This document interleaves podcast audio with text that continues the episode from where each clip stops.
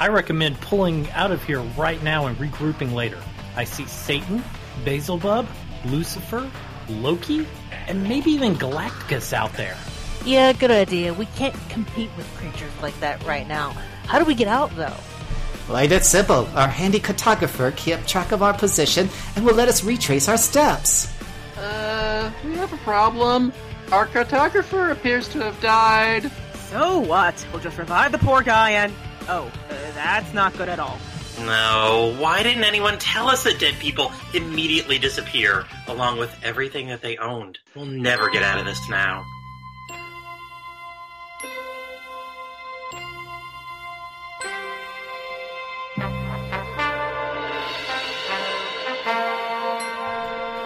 Your backlog, the final frontier. These are the voyages of the R P G Backtrack. Its continuing mission to explore games from the way back when, right up through yesteryear, to seek out forgotten games and neglected classics, to boldly discuss what you have not played before.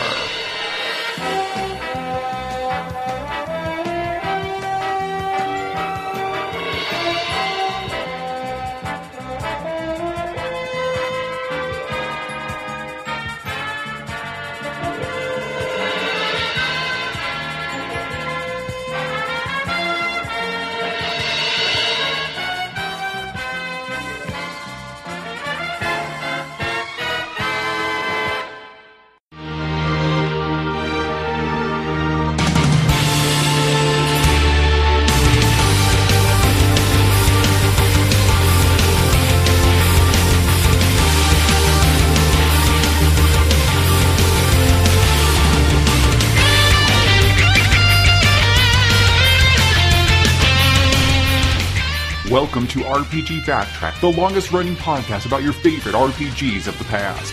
Get ready for in-depth discussion of plots, characters, gameplay, and more from the staff of R P Gamer dot com. Here are the hosts of R P G Backtrack, Phil Willis and Mike Minky. And this is R P G Backtrack, the longest-running podcast. I swear, we are the longest-running, role-playing, game-focused podcast, at least computer and console role-playing. This is number two ten. Gene Splicing. I am Phil Willis, and this is the very unique Mister Mike Minky. You know, that's actually what I got in high school. I was voted most unique. So, were you there? Did you just look at my yearbook, Phil? What's I, going on here? You know, you'd be surprised what I can find online, Mike. I know all kinds of things about you. Well, then you know that I don't have an Instagram account. Aww. And I'm not getting one either. Yeah, me neither. I'm not an Instagram person.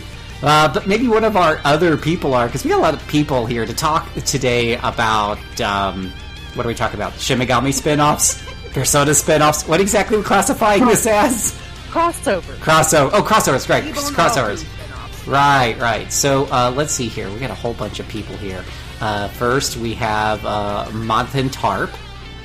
Is that supposed to be me? I'm not even Nice. Sure. Nice. I screwed it up so much he didn't even recognize it. Score! He had to question it. He had to question it. Have you even been drinking yet, Phil? Yeah, but uh, actually, no, I need to go up and get my red wine. Oh, during the break, I'm going to get a red wine. Okay, uh, so we have him, and let's see here. We have uh, Miss uh, Ramos. Hello, everybody. And we have, uh, I don't know, who else do we have, Mike? We have we have Ancient New Guy. Ancient New Guy is back. You know, the uh, Via Factory episode almost killed me, but... Uh... I decided to come back. Wait, no. That was Compile Heart. Oh, sorry, sorry. Compile Heart. Yeah. They're, they're very distinct companies. Please, I know, they're very... potato, potato. Opposite ends, yep, yep. Tomato, tomato. And we have a Clarion. Wow, that's not even close. Yeah, no, it's totally what it says on Twitter here. If you look up Red Rock nine sixty-three, it says Clarion. Because that's K L R Y A N. Clarion. Yeah, I did that because that's kind of my author pseudonym. Type name. Ooh, see, I even know your names that you don't even know you have. Yeah. Yeah, no, it, it, it's because you get more cred- credibility as a writer. You pretty much hide your gender. That's At least that's Aww. What J K Rowling did. Oh, that's sad. Now, now, now I'm sad. That's not right. But I still like you. How the publishing industry is mired in archaic, I guess they would call traditions that should have fell, fallen by the wayside decades ago. Yeah, I read a lot yep. of female authors. I mean, read as in listen to audiobooks. I mean, the stigma probably got lifted a little bit with J K being so popular, but it wouldn't surprise me if it still was around. Hmm. Everybody likes Harry Potter, come on. Hey, uh, you know what else they like? They like crossovers. And we've got a couple of um, Shin Megami Tensei or Persona cross... Persona, are we calling them Persona crossovers or Shin Megami crossovers? Uh, sh- Shin Megami. Okay, Shin Megami oh, Tensei. Yeah. yeah. After all, Persona itself is a Shin Megami Tensei cro- spin-off at one point. Mm-hmm. Yeah. Right, so we're going to talk about... It's... Oh, go ahead. No, say it's a... It's an alternate tale of the goddess. At least that was its original Japanese name. So, hmm. yeah. Wasn't that just wasn't that just Megami Tensei? No, because uh, Megami Tensei means resurrection, in, reincarnation of the goddess. Shin Megami Tensei is true reincarnation of the goddess. The original persona was Megami Ibon Roku, which translates to something like alternate tale of the goddess. So, the S M T, the the, the tree of S M T spinoffs has many uh, branches. Many many branches. Very confusing, too, if you try to follow all of them. Mm-hmm. And many of them haven't been remade yet, so we can look forward to other things like the Majin Tensei or the, the Kyu- Kyuuku Majin Megami we'll Tensei never, games. We'll probably never see Devil Children, I imagine, or slash Demi-Kids. It, it never ceases to amaze me how you two are like walking gaming Wikipedias. It's just absolutely amazing. I can't even pronounce half those words you said. I really like my Megaten, man, and I've done a lot of reading about it. Kyuuku Megami Tensei is the remake on Super Famicom of the original two Megami no Shin Tensei games. Uh, there's a there's a slew, there's a lot of sub-series that have been dormant for a long time in that. It, mm-hmm. It's franchise slash meta series, really, at this point. Yeah. Mm-hmm. yeah th- there's one called Ronde, which was sort of a tactical game, and it was a st- a Saturn exclusive. And still is, because it hasn't been remade. It's ugly and, as butt, too. And notable hey. is one of the uh, most returned pre-orders of all time in Japan. Ronde? No, I'm, I'm serious. Wow. The, the demo came out and people were pissed. Uh, I will say... That says something. The Japanese are generally much less inclined to put, put up a fuss. And I, I know I'm stereotyping, but there's a reason for that one. Yeah, but that one, I mean, that looks ugly. It does. But that's that's another show for another time. Maybe. Let's um, talk about... Yeah, let's... Maybe. I, I will say, uh, Megami Tensei games are the R P Gs. I I love to... to I, I I suck so much at them, but I love them so much. I don't know. It's like a... It's like a what do they call them? An unhealthy relationship or an abusive relationship? Beat oh, me! Beat me good! Journey, you just couldn't beat the final boss, right? And I just screamed, beat me good, just beat... Okay, all right, we're getting off track. All right, so we're going to take no, a break. Strange Journey touch you. Oh, oh. Game. We're gonna touch you. Touch me right here, Daddy. That the... rendered. Yeah, right here in the... Pri... Anyways, so... We're yeah. gonna... We we are going to have a lot of Persona Q music because, as we're going to find out, I love Persona Q and I adore Persona Q's music. So you're going to listen to, I don't know, a Carousel of Life or something right about now. Right now. And, and are you going to include the lyric sheet so that people can follow along? Oh, please, my God. You know what? I'm gonna, I'm gonna, I'm gonna. We're gonna talk about that. That's a good point, Mike. I'm gonna pull it up so we can discuss it. That'll be my contribution to this conversation. Because Lord only knows I'm not gonna be able to go nearly into the lore as some of the other people on this podcast. I'll let them do that, and I'll just talk about the lyrics. Um, okay, so we're gonna take a tiny break, and we'll be right back after this nonsensical song.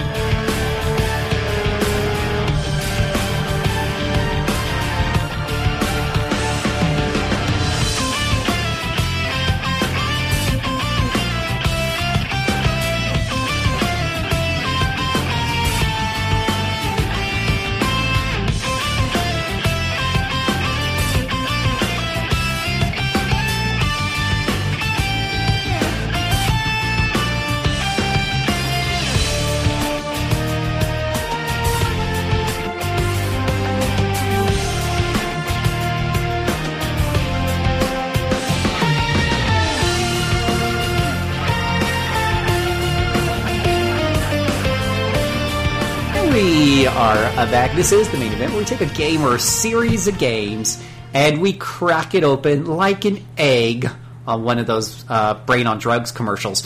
Uh, we are going to start off talking about Persona Q. It's a different analogy Wait, every time. I try we, really hard. do you, are we talking about just the Brain on Drugs, or are we talking about the Brain on Heroin, where we smash Ooh. the egg all over the kitchen and break things? That oh. that should be the next the next show, I should say that. The Brain on Heroin is pretty funny. Uh, Persona Q, look that up on, on YouTube. Persona, it's funny as hell. Uh, Persona Q Shadow of the Labyrinth uh, was developed by Atlus, published in uh, North America by Atlus, of course. Released on November twenty-fifth, twenty fourteen on this side of the pond. And this is a, a D R P G, dungeon crawling, role-playing game, single-player experience for your Nintendo three D S system. Did you say twenty fifteen or twenty fourteen? Oh, twenty fourteen. Yeah, totally twenty fourteen is what I said. Totally not drinking. twenty fourteen. Yeah. I remember playing it in the fall of twenty fourteen, so... Totally yeah. twenty fourteen, and it's twenty nineteen, and I'm still only halfway through. Yeah. so, it's a long game. It's a long game. It's just... It is a long game. It just, boy, it's, it's fun, but it's long. Hey, I had to play it for review. God bless your heart. Uh, so let's, but before we get into all that, let's let's do our traditional start off with the plot slash story.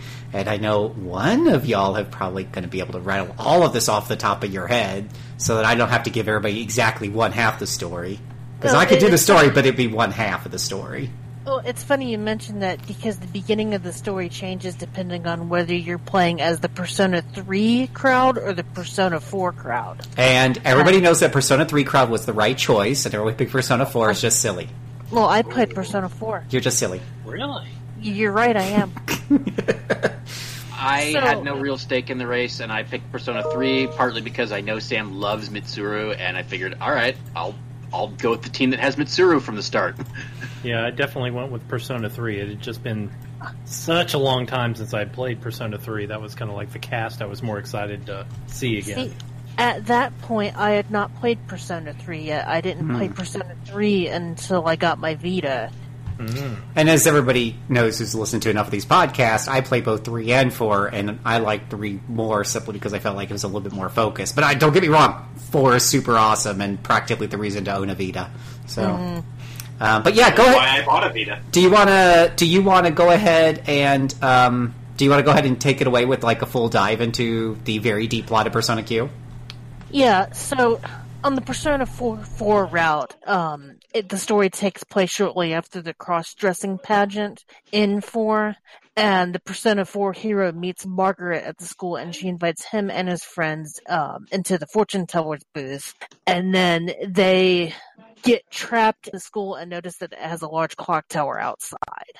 And while they're kind of exploring the school, they run into two characters named Ray and Zan, and end up in a door called You in Wonderland, where they discover that they can summon their personas outside the television. That's how this Persona four route starts. I don't know if anybody wants to jump in with how the three route. Uh, sorry, I'm going back nearly five years where yeah. it's it's it was similar. They pop up into, I'm pretty sure it's the same labyrinth, which is a vaguely Alice in Wonderland inspired thing. Yeah. Yeah, that in that case, the big deal was that they could summon personas without the evokers. Mm-hmm. Uh, God, I can't remember much else. So they, they both bo- both parties meet up. Um, they're hanging out with Zen and Ray, and you go through pretty much all of the dungeons. And eventually, it's revealed that this kind of alternate school was was created by Zen, and he is actually the god Kronos, and Um, twelve years ago, he went to guide the soul of Ray, who was named Nico at the time, who had just passed away. And he was intrigued by her despair and created this kind of alternate dimension to get her to speak, and basically wiped her memories because her memories were painful. And you kind of, I can't remember, I think you find out about this in the last one. Yeah, you do. Uh, you this, well, it kind of comes after what you thought was the last dungeon, mm-hmm. and then you think, well, there's nothing left. We've got to have some revelations now. And then we do get some revelations, and Ray ends up abducted, wounding up at the top of the clock tower, which you've now got to got to climb in order to get your your last plot beats out of the way. Mm-hmm. And it turns out to be the biggest dungeon of all. Yeah, of and the other dungeons had to do with stuff that Zan wanted to give to Ray to kind of help her have a better life, because apparently she had had a pretty sucky life up to this point, but like constantly being in the hospital. Um, the Alice in Wonderland dungeon was based off of her favorite toy rabbit. The... See, I Let's had see, the next it. one is kind of a Cupid it, uh, date night themed. Then, you know, I don't think GameFAQs has these in order, but you're right. The next one was the d- date shop theme, and that was so that Ray could experience love. And then the Aniba. Then Pride there was the Spooky House. Yeah, um, Evil Spirit Club, so that she could experience school. And then e- an Inaba Pride exhibit, so that she which features it. very, very orange and red graphics everywhere that does indeed make it look incredibly hot, and the F O Es in that area all look like they just left the cast of uh, that goofball series that I'm not remembering the name of right now, from the same people who gave us Lawn Grocer. Or they, they're just wearing loincloths and they're sweating a lot, and it's you don't want to stay in close proximity to them for long. Are you talking about Choaniki? Choaniki, thank you. Okay. Yeah, that one was pretty freaky. All of the dungeons in this were pretty freaky. I like the Alice in Wonderland one the best. But well, the, the... the F O Es in the Haunted Spooky Club were also kind of freaky. Yeah. Yeah, like headless babies and cupids and everything. I mean, a lot of the dungeons in this were a little bit unsettling. And, and in the clock tower, you get what looks like an actual Grim Reaper mm-hmm. chasing you with chains trailing in, in its wake. And it can indeed treat you like the Grim Reaper would if you try to fight it. I wonder if that's a callback to the Grim Reaper in Tartarus three. Mm, maybe. Was there anything like that in four? I don't think so. The four that didn't have a Grim Reaper's mechanic. I don't remember but... one in four. Yeah. Um, or but I never I know... encountered it in four. If, if but I know three one. Definitely did, because I got stomped by that thing in three multiple times. But, um, yeah, that's pretty much a basic overview of the plot. The, the dungeons are kind of a, this is your life for Ray. Um, and Ray... throughout the entire game is, you know, really cheery, but also really kind of scared of everything. And she really likes ice cream. Yeah. She, oh, she likes food in general. Corn dogs. And every, she relates everything to food. Yeah. And um, then everything gets a little quiet. Everything gets quieter once she's gone for mm-hmm. the final dungeon. Yeah. Um, this game also has a side quest with social links, kind of like uh, the mainline Persona games. And that's where Elizabeth gets to be... What the heck is her characteristic? I don't even know if there's a single word that describes it. I don't know either. I know that Theodore got stuck wearing an apron for most of the game, which is hilarious because um, in Persona Q two, he gets stuck wearing a popcorn costume. And a complete... They were kind of one beat. A lot of these characters end up getting one beat. Yeah, one, and one characteristic really blown up in this game. They're not as fleshed out as they were in their original games. Uh, yeah, yeah, and that's what's kind of frustrating about this game is that that's exactly what each character boils down to in the series. Like, Chie's all about meat. Mm-hmm. Uh, t- Teddy's all about getting girls. T- Teddy hits on the girls. Akihiko kind of had roid rage in this game. Mm-hmm. It was just there was an awful lot of references to protein and muscle building. Yeah, mm-hmm. And he was ready to fight with anyone who said anything. It, it, like, I mean, that was the, you know, they they chibified the character designs, and mm-hmm. then they also kind of chibified their personalities, and that was kind of the part of the game that uh, kind of grated on me as it went on and on. Was oh, the single tone, you know, those single beat characters just didn't match up and, and didn't come close to matching the. Uh, the characters that you had kind of come to know and love from three and four. Yeah, it grated on me too so much so that I ended up skipping a lot of the quest dialogue just to kind of get through it, just because I didn't want to sit there kind of reading through all of this, which it really didn't have much of a point.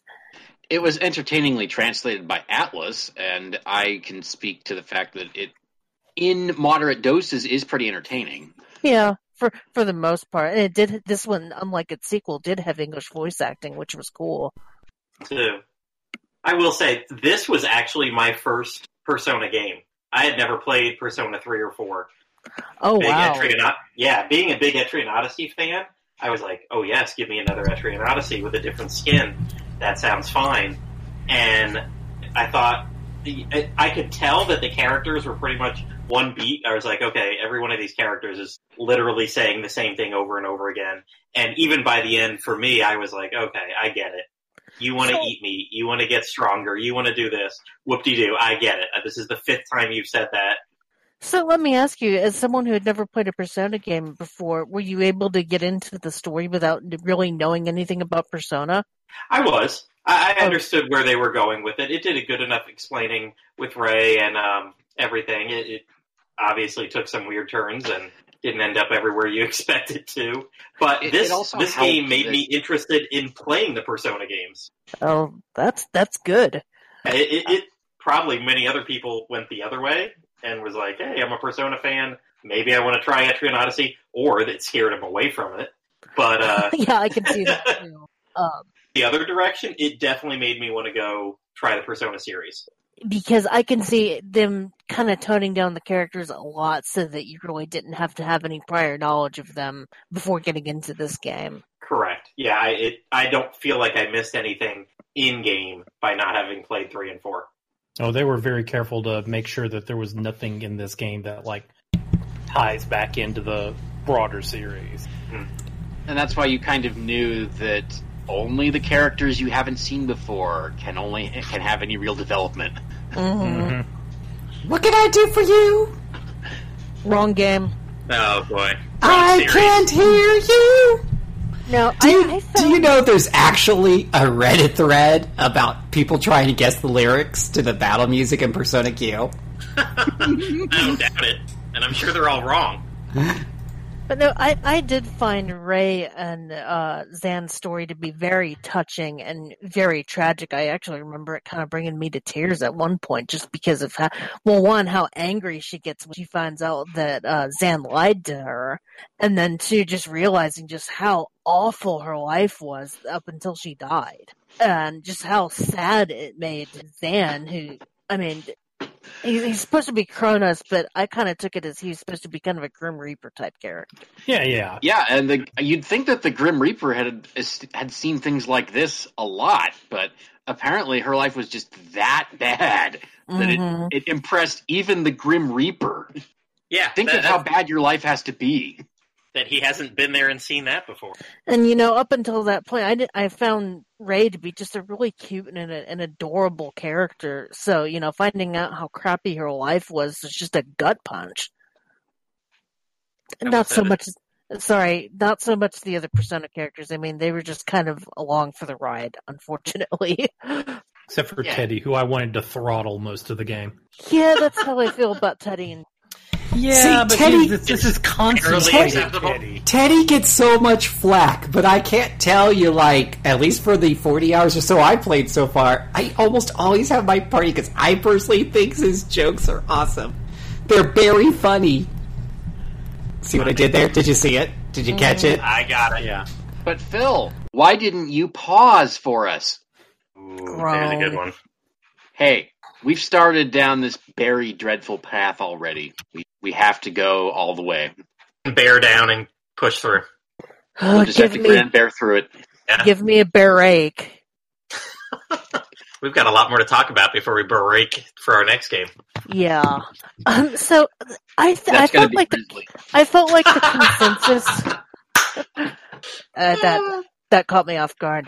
So a, a lot of the consensus when this game came out was Persona fans going, you got Etrian Odyssey in my Persona, and Etrian Odyssey fans going, you got S M T in my Etrian Odyssey. And t- for me, at the beginning, I was kind of the latter. It's like, I really love Etrian Odyssey, and having the the Shin Megami Tensei mechanics just felt weird at the beginning, but I kind of pushed through it. Well, let's um, see. The, the dungeon exploration and the inventory, those are one hundred percent Etrian. Yeah. But the actual combat is not Etrian. No, not at all. Um, just be, having every character being able to equip a sub-persona was very weird.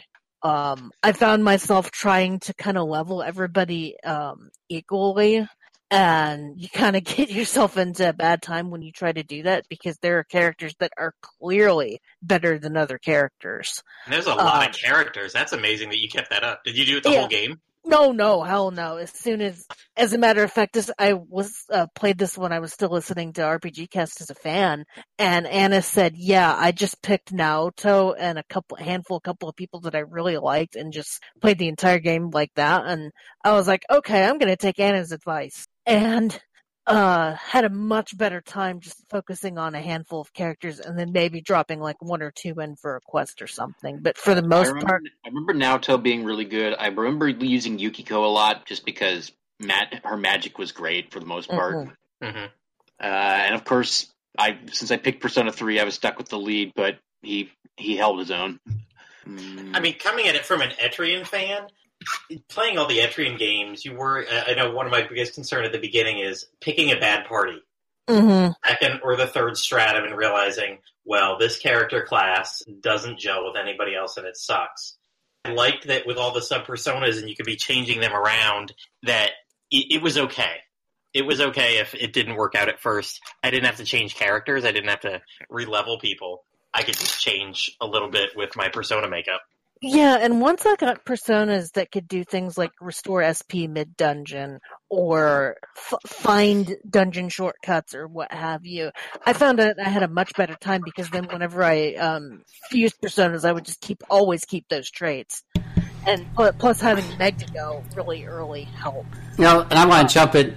I want to jump in real quick and just say one of the things I most enjoyed about this, that I I liked it better than the couple of Etrian Odyssey games I've dived into, the combat system and stuff. And one of the reasons why is the deeper combat and the deeper resource management, as you were talking about, like magic points and stuff. You know, depending on, you know, you take your character and you hook them up with a persona, and that persona's hit points and magic points are on top of your own, and those are automatically restored at the end of every fight.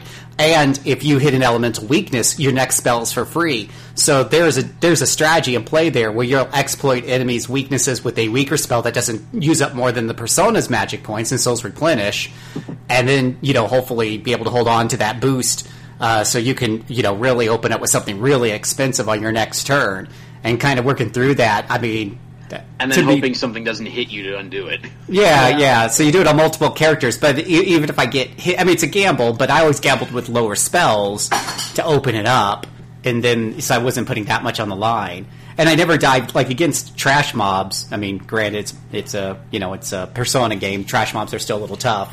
Um, I wouldn't I wouldn't go below my, my Persona's hit points unless I was in dire straits. Or my, my magic points. Yeah, they have those magic points, so yeah, you could... And managing that, yeah. Think about, like, in normal Etrian Odyssey games, I, I would so I would try not to use the spells, especially against trash mobs or regular mobs, no matter how tough they were, because it's a battle of attrition. And and magic point replenishments in Etrian Odyssey is, is, at least from the ones I played, wasn't easy to come by.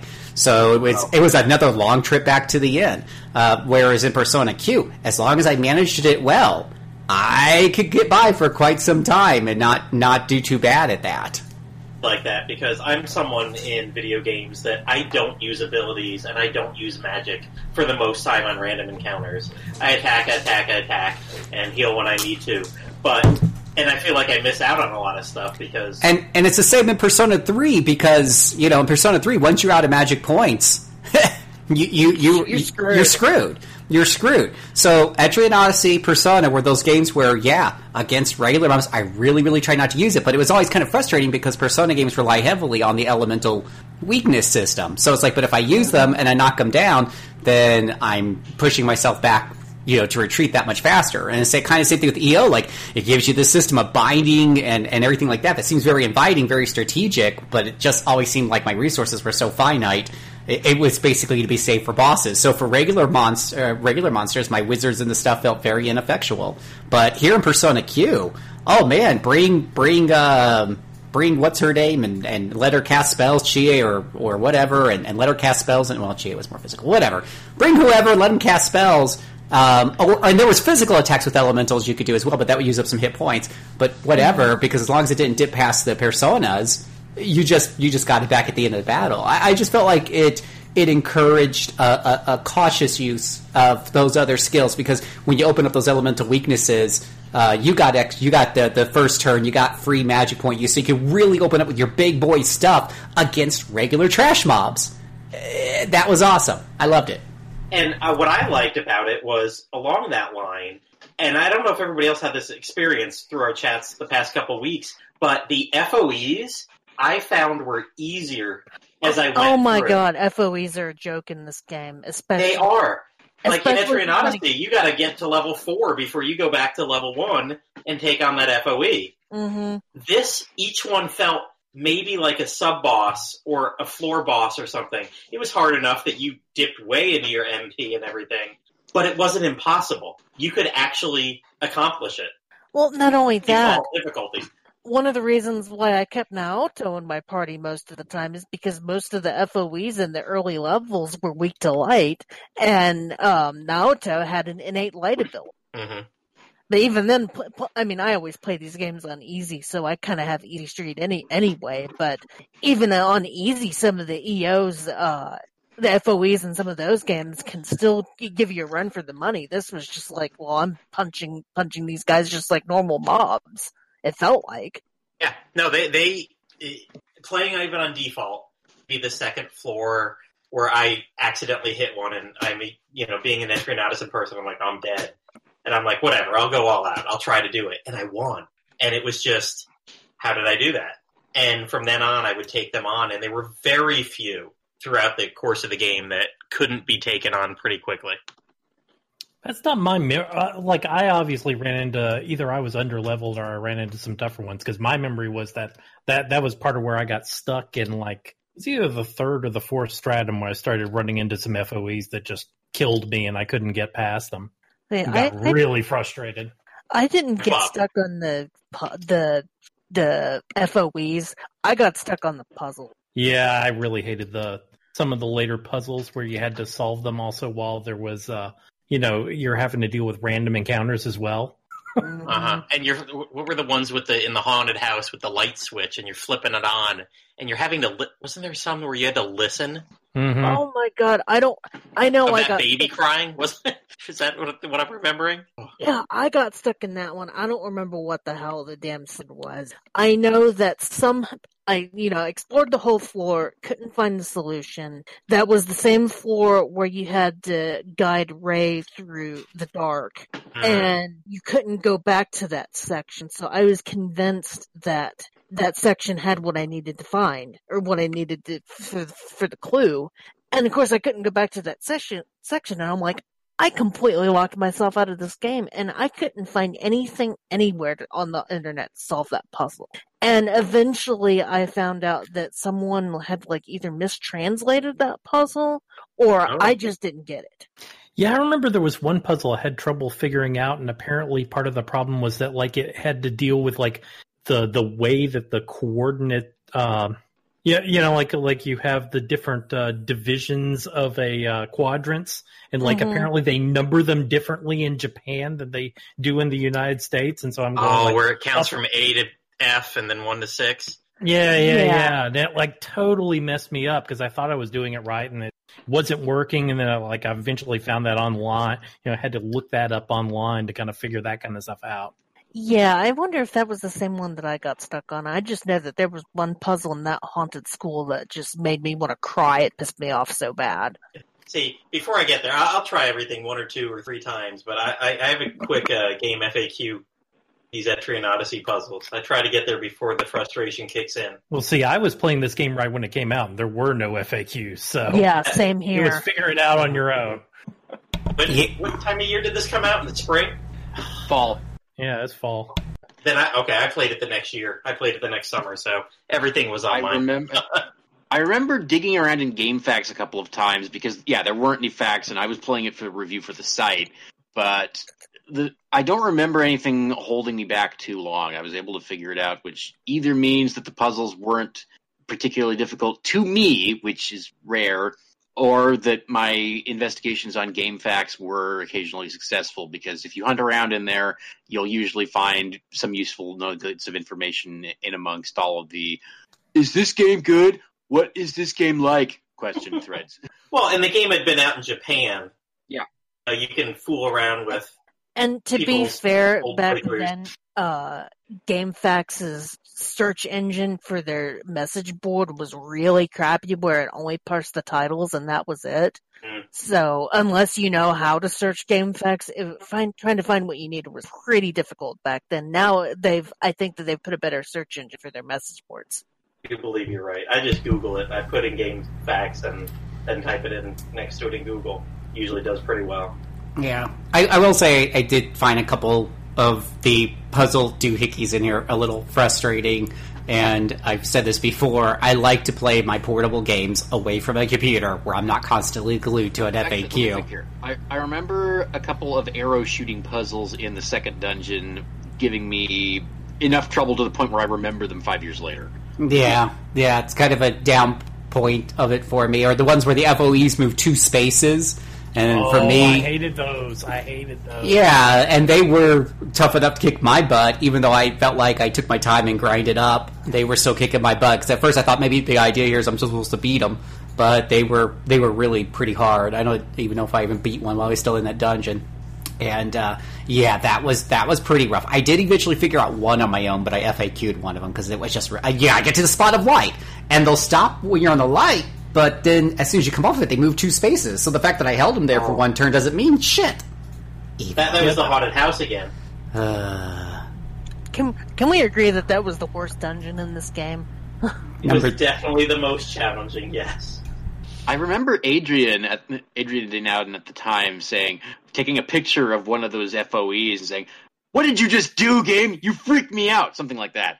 Because those baby heads and gigantic, freakish bodies are indeed kind of freaky. Oh, yeah, because they pop out.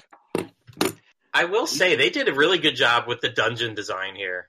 Oh, I'm not I'm not denying that the dungeon aesthetics are great, but some of the... It's the puzzles and the... Oh, yeah, definitely. Terrible. No, the graphics were pretty good. I mean, that, usually you start Etrian Odyssey in first five floors, your first ten, twenty hours, you're in a forest. And mm-hmm. It's nice and pretty, but...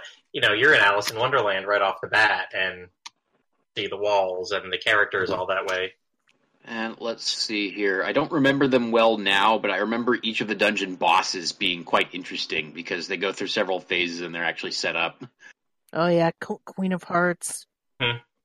The scary so surgeon. Some, some kind of, yeah, some psycho surgeon with a couple of nurses in the area for Dungeon three. Uh...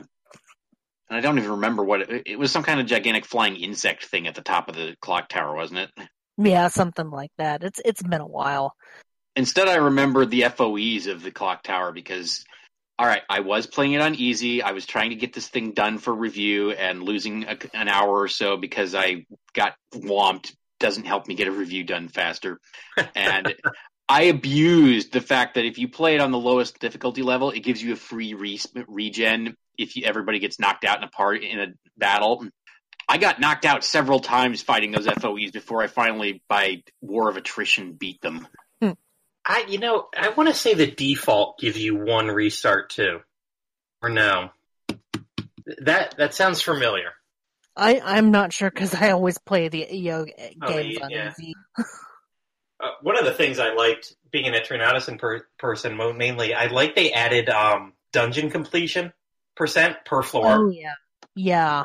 That popped up um, if you got to like that ninety-eight point five, or you didn't have to get exactly to one hundred. It kind of to ninety-nine and suddenly it was there. Didn't this one have the uh, chest that if you got one hundred percent, you could open it, but if you were down, like depending on how much percent that you missed, Um, you'd have to spend play coins to open the chest. That sounds right. Okay, because I know, right. the, and I'm sorry, I, I, I just played the secret we can't talk about because it's under too the new. Yeah, it's too new. But um, I know that that was in Q in Q two, so I wasn't sure if it was or if it originated in Q one. I'm pretty sure it did. I always like things that I can spend play coins on. I enjoyed that in a uh, S M T four. I'm kind of enjoying that in Yokai Watch, because what else am I going to spend those play coins on these days? Exactly. Uh, let me think. Dungeon four felt fairly long by the time I was done with it. Maybe just because of all those F O Es jumping around, and it felt it really felt like I'd been in a hot place for the last twenty hours or so. I guess that's a testament to the graphics, because it definitely felt like a freaking sauna in there. Hmm. I think that was probably my biggest complaint with the game overall, was just that it was probably twenty hours too long. Like that last, dun- especially that last dungeon just seemed to be needlessly long. It really dragged out the game. A tall tower. uh, did well, that let's in see, Persona the, the three first, already. The first few floors of that tower were reasonably short. And then you get to, what is it, sixth or seventh floor, and it's it takes up the entire map area, and you realize, oh, you were holding this out to me. Thanks. No, in addition it... to the in addition to the Reaper, there were also those giant leaping spider things that jumped from corners, and at first I tried to avoid until I just remembered, oh, yeah, I can use the, the War of Attrition to beat them if necessary, because they're really getting in my way. Yeah, at one point, at some points in these games, I just say, screw the F O A mechanics. I'm just going to punch them. I don't feel like doing whatever thing that the game wants me to do to avoid them. And you're playing on easy, so you can usually generally do that. Mm-hmm. Being someone who's always played on the default in all the Etrian Odysseys, option. But in this game, it really was, because you had all those sub-personas. You could switch them around, literally floor by floor. You were going to go against some F O Es that were weak to fire, you could uh, for that. Oh, I'm happy that they gave uh, an easy option for these, so that um, people that weren't familiar with the Etrian Odyssey series could at least, you know, and enjoy the fun of it without having to have the crushing, soul-crushing difficulty. Hey, if you Sometimes. want to play it on the higher difficulties, you can. And more power to you. I understand. You will have to pay much, much closer attention to what you do. Oh, yeah. Uh, oh, and we. I guess we should mention that inventory works like it does in Etrian Odyssey. You kill things, they drop things. You take them back to Theo, to Theodore, and he makes some stuff out of them for you. And yeah. he'll he'll give you lists. Oh, man, if you can just kill a few more things and get me this stuff, then I can make you all this stuff. Wow, thanks. You didn't tell me what I need to kill in order to get it, but thanks. And you've got your harvest spots just like an E O game. Correct. Yeah, it's the gameplay elements battle, which is pretty close, but outside of the battle, it's almost one hundred percent Etrian Odyssey. And that means you've got a map, and I think we've discussed Etrian Odyssey a time or two on this show, but in case we've somehow stumbled upon a listener who has never heard anything about how Etrian Odyssey operates, this is the series where the bottom screen is a map, and because you are playing on a device with a touch screen, you are able to add or delete or change icons as you wish in order to fill out the map however it best suits you, and that might not sound addicting, but it is. Oh, it is. Oh, it very much is. And, and let me tell you, getting that one hundred percent completion on every floor to get the rare tres- chest feels so satisfying. Oh, yeah. Like in yeah. Etrian Odyssey, if I walk in a ten by ten room, draw the map and be like, okay, so it goes over here and whatever. You had to actually walk on every Persona Q, draw is... it, and then... So it, it had that frustration, like you actually had to step on everything. Mm-hmm. Two blocks away, like a ten by ten room, draw the map and be like, oh, I know it's ten blocks away is this wall. Especially if it's a room Asia. with environmental hazards. Oh, yeah, I hate that crap. Yep, you better bring your items, you better bring your spells to whatever, and you know what, we were right, I looked it up about the play coins, and yes, you could, whatever percent that you were missing, there was a sliding scale of play coins, you could treasure chests. Yeah, if I'm at ninety-eight percent, I am not going to hunt down that last square, I'm just going to no. spend the play coins. No. Here's my two play coins, I'll take a few steps with this in my pocket, thank you very much. I'll just, I'll carry you here, right here, next to where, where, you know, that final boss in Shin Megami Tensei Strange Journey hurt me. Mm-hmm. Hurt me hard. But Phil, you Phil, you're saying real-life steps, which is how you earn your play coins. Yeah. Saved you in-game steps. Yeah, exactly. Life imitating art or affecting art. Yeah, totally. Yeah. It's like one of the few times I'd walk around with my D S with it turned, like, in suspend mode in my pocket, because all that other, like, street pass stuff, and I never really kind of got into it, except for a short stint with Animal Crossing. I did, when that first came out, I did find some other people walking around. Like, Bravely Default, I did that for. Ooh. See, I ended up completing all of the Street Pass puzzles, like, several years ago. So at that point, play coins were just completely useless to me. Hmm. I know we talked about the length of the game, and earlier this week I posted, I looked on my three D S, and since I played all the Etrian Odysseys, all the remakes, um, I pulled it up, and this one did clock in as the longest game, except for Etrian Odyssey three. And uh, Etrian Odyssey three, that was just the boat. I got lost on the boat for twenty hours or whatever, doing that over and over again. But yeah, this one clocked in. I spent seventy-five hours on this. The way I play Etrian Odyssey games, for at least the first few stratums, I'll do every side quest. I will keep doing it. Then after a while, that just gets to be too much. And yeah, usually Etrian Odyssey for me has been exactly between sixty and seventy hours for five, Untold, and Nexus. But uh, Persona Q was seventy-five. So it was close. It, it didn't strike me as being super long because it was only five hours longer than what I was used to from these kind of games. Now, all these games could be condensed. Yeah, this th- this one just really it it wore on my patience because it was just too, there there was just way I, if they were going to do such a uh, slipshod job of characterization, like then they should have really toned back how much they had the characters chirping in on things. Oh yeah, that's I, right. Because I just didn't need Teddy hitting on the girls every five, ten minutes while I'm wandering around the dungeons. Yeah, that drives me up. No, that is content. That is content, Josh. We know that sheer quantity of content is the only thing that matters. No, for one hundred hours of gameplay. Yes. When I'm, when I'm right focused on the box. On, when I'm focused on mapping out the dungeon, and I have to deal with well, going into the door and getting twenty minutes of dialogue that adds nothing to the story, I find that to be a little bit infuriating. Yeah, just yeah, putting that the, out there.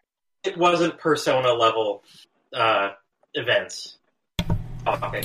Yeah, no, you know I love the game to death, and and I'm a little bit of an apologist because to me, the clips didn't quite bother me as much, and the fact that they were chibi-ized and they act all more characterized, and it was... I know it got a lot of people's nerves. For me, I thought Teddy was cute as hell. I kept putting him on party. I know he got a lot of people's nerves.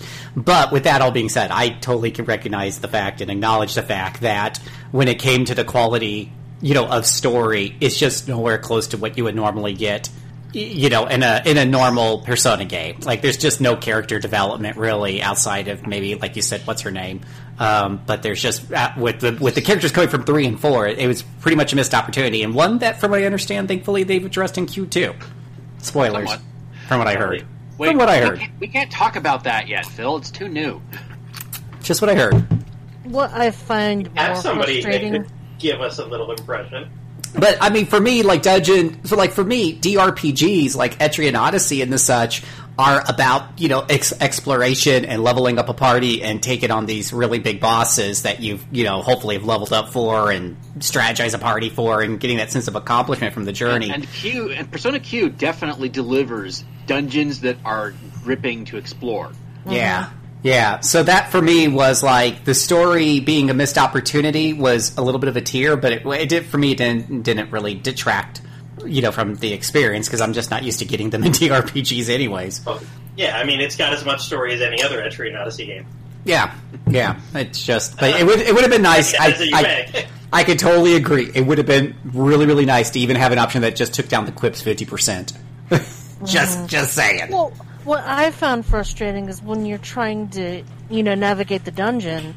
And there's a mechanic that is pretty obvious, and they feel the need to hold your hand to tell you how to do the mechanic that is clearly obvious and anyone with a brain can figure out. I find that infuriating. And well, wish obviously that I they are to... assuming that you don't have a brain. No, I, I've done this before. They Just don't know t- that. Let me turn off the hand-holding, please. How are they supposed to know that? It do- yeah, it doesn't help that they all look chibi eyes, which makes them look more childish, and then they treat you like a child. Mm-hmm. But the bosses and stuff are still freaking Shin Megami Tensei, Etrian Odyssey. You know, like, there's still tough fights in there. And stupid F O Es that move two spaces. Evil. Mm-hmm. Okay. It's like, it Go sounds ahead. like we're bagging on the game, but at the same time, we all like it. No, like, I totally, totally love love this game. Um, Mike, wait, what was the wait. score that you gave it? I gave it a four out of five. Yeah. I, I would easily put it as a four or four point five. There were definitely things that it didn't do, but as someone who approached it from an Etrian Odyssey game, I I enjoyed it. I really did. And that's what I came at it from, where I was more engrossed with the fascinating dungeons. And yeah, they got a little long in the tooth, but they also managed to keep springing new stuff on each floor that made me think about it in a different way. I think for me, it's probably one of the more frustrating three out of five games I've played. Like, it's not bad. It, just, it, it really was frustrating at points. Oh, I can see that. Had you ever played any Etrian Odyssey, or have you? Uh, I had touched a little bit of the Untold games. Okay. But neither of them had stuck. I, I, I definitely feel like the biggest reason you're going to like or not like, like, don't get in this game because you like Persona and Persona stories, because it's going to break your heart. You get you get into this game if you like dungeon crawlers and Etrian Odyssey games, and, and in that case, the extra characterizations is either extra chocolate chips or extra little poo-poo chunks if they get on your nerves, but mm-hmm. but the main cake itself is so, so good, because the dungeons are still, aside from some irritating puzzles, the dungeons are fun to explore, and the combat is good. And then to top it all off, not only did I find the combat probably one of the most intriguing, most fun, to like... typical J R. I, I'm people have heard me on this show for years criticize typical J R P G combat systems, because to me, so many of them come down to just attack, attack, heal. It just gets so repetitive and boring. You are not going to do that. You start treating the regular, even the trash mobs, you start treating them like attack, attack, and heal, and they will kick your butt, and you'll run out of resources. And yeah, no, you can't let your guard down even for a minute. Like it's it's a typical Shin Megami Tensei game in that respect. Um, but on top of this engaging battle system that I just look forward to getting into more fights and stuff, I like grinding here. You got this really kicking soundtrack. I'm just jamming it up while I'm fighting them, and the lyrics make... My wife is sitting there listening, she goes, did they say something about bananas? Is there bananas in your game? And I'm like, okay. And I'm like, you know, it's a Persona game. So for the, for the benefit of our audience, I'm just going to read a verse and chorus from this, okay? Well, I can't wait. You can't wait, right? This is this is great. Sitting up here, I'm this like sitting up at attention. I want to hear this. And and, and this has this is this, I just haven't been. Okay, yeah, you don't say I didn't didn't. I gave you a chance. You didn't listen. Only wanted out, but you just kept talking. You just kept that garbage talk. So no blessings. Y'all looking present. I'm already futuristic cruising. Satisfaction killed me a bit, but curiosity brings me back to grooving. Don't want to follow orders. I ought to restore that. Told her crossing the border. Next corner posing for reporters. Next level explore with my crew. Supporters still conquesting forward with my crew. That's the verse. That made sense, right? Mm-hmm. It did. Uh, I have no questions about that. Here's the chorus. With my crew. Right? I mean, that's what Dungeon Crawl's all about. It's about conquesting with your crew, right? Yeah, and your yeah. supporters. Like, the, and here's the chorus. Like the shining stars light that path whenever it's dark, you keep on blinking at me. I mean, that's a thing, right? People just blinking at you in the dark. People blink. Yeah, my it's wife... It's known to happen. I, I just can't stop people blinking at me some days, and it's really annoying. You never turn away from me in this vast gloomy night sky. Light the fire up in the night, the journey that we travel for our prize. No matter where we go, we will not stop the shining forever. Oh, I just, I'm, I'm sorry. I will not stop the shining forever, because I, that's an I'm a little ch- film. I'm a little choked up. It just touched me right here. Oh, and here's the very. I'll just. I won't keep reading, but this is very being verse too. The views that I see are not flat, more like a panorama. More to it, more of a drama, going gorillas bananas. There's your bananas. Makes total there sense. There you go. Yeah. Gorillas do love bananas. Yeah. Rhyme with panorama. You know, I, I, I've often said this about the, the Persona songs. They're the best songs that I don't understand what the fuck they're saying.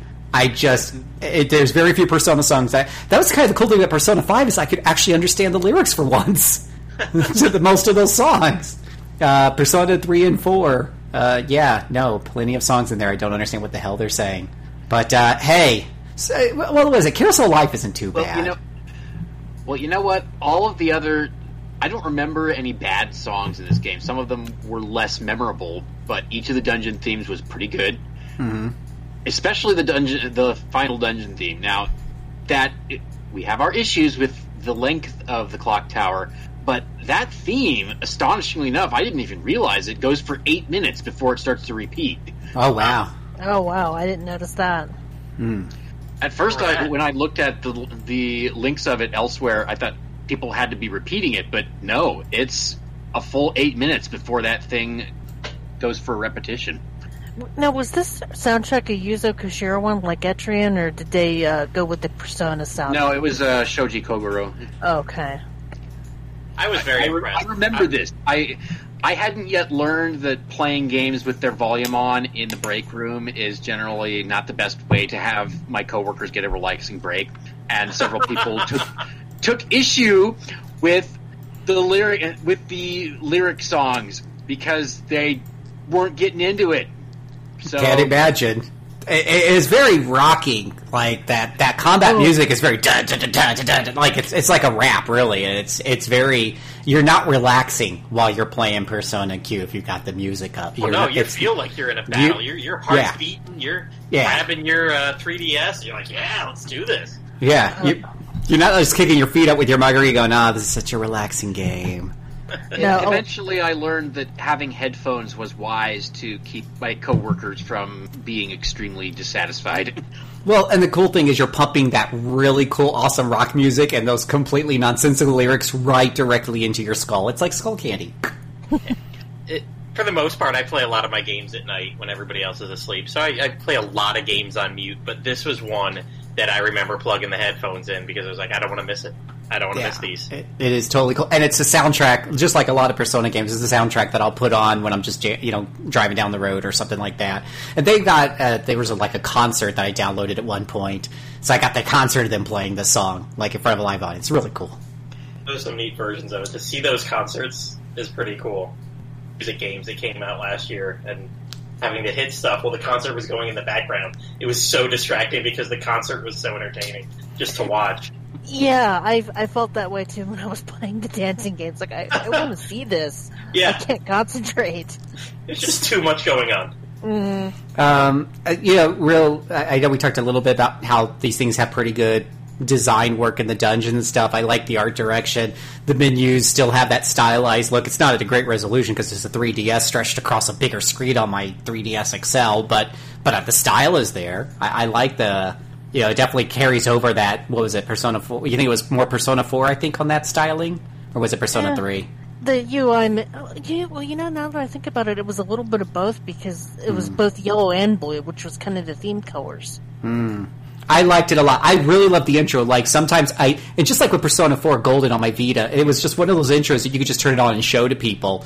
Uh, with the Vita on Persona four, just the vibrant colors and the music, very gorgeous. And, and here on Persona Q, has the Carousel of Life and the and the animation and stuff. It's just... Sometimes I, I can't tell you how many times I just went to load up to play another dungeon, and I'm just like, I'm just sitting here and watch the beginning again. It's so cute. The, the intro. I've had that intro right in my that, favorites and... of YouTube ever. ever since before the game came out, just because it's so entrancing to watch that and the golden intro. Mm-hmm. Totally. Um, okay, well, we're going to wrap this up, so I, I kind of think we've all kind of given out our kind of thoughts and opinions on this. Is there anything big that we've missed before before I give a price quote? Um, not uh, that Josh, I think of. Like, you, no? you've, you've been the quietest by far because you're less enamored with it, I think. No, no, I think I, I think I've said my piece. I, I think that you I can't really say that your arguments are invalid. No, no, no nothing I, he said is really wrong. Yeah, no, I, I agree with his argu- arguments wholeheartedly. There's some stuff in this game that, that could have been trimmed or streamlined, but you could do worse on the three D S. No, yeah, yeah, that is true. That is absolutely true. Like, like it was. And I think all of us have played something worse on the three D S, but that's a whole other matter. It was a weird thing playing it because, like, the first half of that game, I really enjoyed Persona Q, and boy, it just kind of fell off in the second half. And and it didn't really do anything radically different. It's just like it just overstayed its welcome for me. I say that may have been the problem for you. It didn't do anything different. It was just you know? the yeah, same yeah. journey the whole time. See, mm-hmm. I can I can tell you without any spoilers that I think they listened to that complaint in the sequel because the last dungeon of the sequel did not go on nearly as long. Mm. Um, Yeah, you're definitely going to get some value for your money, just like a lot of these dungeon crawlers. It's going to be long in, and long in the tooth. Um, mm-hmm. and, and a couple of design things there at the end just made it feel like it overstayed its welcome, possibly. Um, the prices, you could, you know, uh, I didn't see it um, for like a good new price on, on Amazon for just the base game. You can you can grab like used copies. Uh, between twenty and forty bucks, depending on whether you want the box and things like that. But, of course, our listeners always, always deserve the best. Now, when I bought Persona Q, because I just I just knew I was going to love it, I bought the Wildcard Premium Edition, which came with a whole bunch of nice, uh, I think they were like tarot cards or something. Oh, I, yes. I used those in my Dungeons and Dragons games, by the way, where they're going to visit like a tarot card reader. They're really awesome. Um, I'm I'm glad you brought that up because I remember regretting spending sixty bucks on the fighting game just to get the second half of those tarot cards. Mm. Mm. Yeah, that's right. It only came with eleven. That's right. So that my group's only getting half the tarot card. Oh, that's kind of sad. Oh, that's why I used yeah. the uh, Final Fantasy Tactics tarot cards I got because I got all twenty-some tarot yeah. cards on that one. Yeah, that's a much better set. Yeah. But... That's the probably that's the most true. expensive set of tarot cards I own. Mm, that's true. Now you're no, you're just reminded. And I'm like, oh, that's right. I do use the Final Fantasy. I got like Final Fantasy cards. So, anyways, um, that's what our fans demand. It comes with a thirty-eight page art book, uh, Sound of the Labyrinth music C D, uh, and a couple like a, a three D S X L case, right? A couple of other little knickknacks, and you can get that for the low, low price of on Amazon of two hundred ninety-nine dollars and ninety-nine cents. Dang, that's ascended in value. huh. uh, I would say that taking the route I took of getting a free review copy is is very nice, but uh, I'm not sure many other people can have that option. Yeah, well... Probably not at this point. But it's on the eShop for uh, nineteen ninety-nine. Well, there you go. Get the eShop uh, version there. Also, I can attest to the fact... The eShop, that's a digital-only release. Our listeners don't want digital-only. They no. want something they can put on the shelf wow. and dis- display. One one little... It's set up by getting through the age gate. I had to turn, type in my age to get to even see that right. One little side thing here, too, by the way. I found out that when you move from, like, your one three D S to another three D S with it, your maps don't come over because they save to the S D card. so, oh. oopsie, lost my draw map, drawn maps. Uh, speaking of three D S's, you know that they released a special um, three D S X L for this? Ooh. It was the Grimoire edition. Mm. No, it was here because I barely ne- I saw it used and I very nearly bought it, but decided against it and I regretted it. Hmm. Okay. Uh. Well. We're going to take a, a break because I don't want to lose this hour discussion we've had on Persona Q. And not to mention, I just want another excuse for you guys to listen to another nonsensical Persona Q song. And we're going to come back.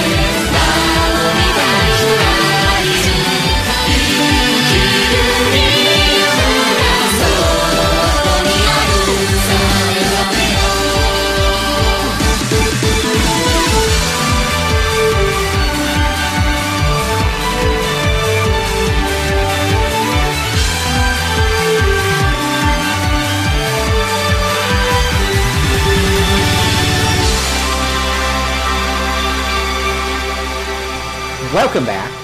Uh, we're going to get to our main event talking about Tokyo Mirage Sessions F E, developed by Atlus, published by Nintendo. Uh, this was released on the Wii U, which had so many games. uh, in North America on June twenty-fourth, twenty sixteen. This is a single-player R P G experience. And, and you know, the, I have a Wii U. I don't know why. It was a weak moment. And, uh, of course, I had to pick up this game.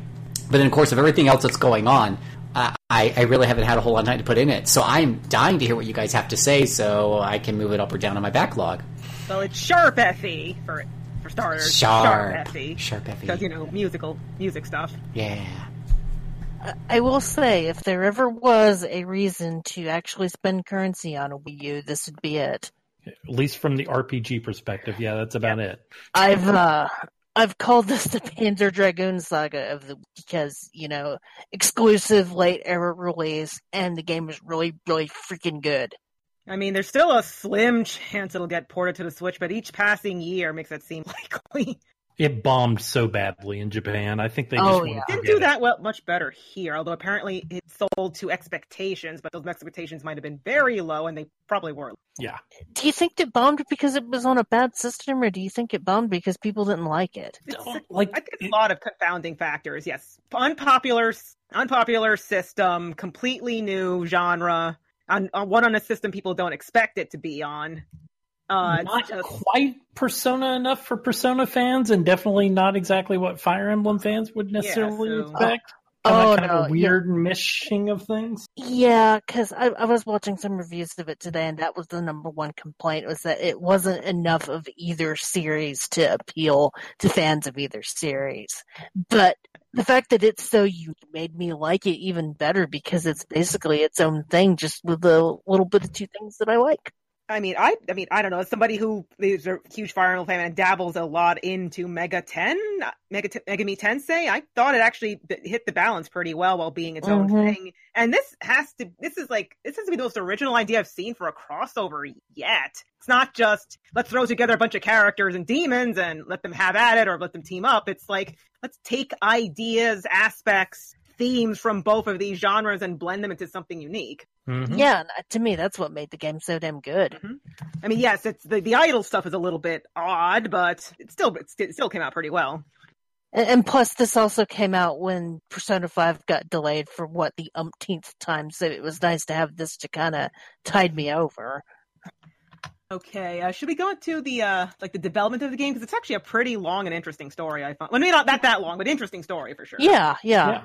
Okay, so apparently the idea went all the way back to twenty ten. At first, Nintendo wanted to do a Pokemon and Fire Emblem crossover, but uh, Pokemon Conquest had come out around the same time, and they thought that'd be too similar. So they talked. So Nintendo talked with Atlus about maybe combine, maybe crossing Fire Emblem with with with Megami Tensei, with Shin Megami Tensei, and apparently that kind of that stalled for a bit. Uh, about what are these dates? I, so a few years later, Atlus went back to. to uh, Nintendo and said, you know what, let's give that crossover idea another try. And so for a while, they kind of bounced ideas back and forth. The very first uh, thought they came up with was actually a uh, strategy R P G featuring both series. But that one kind of got uh, pushed aside because they wanted Atlus to develop the game, but Atlus is much better at doing traditional R P Gs compared to strategy R P Gs. Mind mm-hmm. you, I, I, I, I envisioned this game. My first idea was that it's going to be Devil Survivor-like, Fire Emblem characters flanked by demons, and I kind of still want that game, even though yeah. I do like the final that's, product. I think that's, that's what, what we all were expecting. I, I still kind of want that game, even though I do like the final product.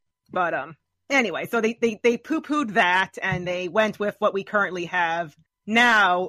And um, there was a Nintendo Direct. When was that again? Like...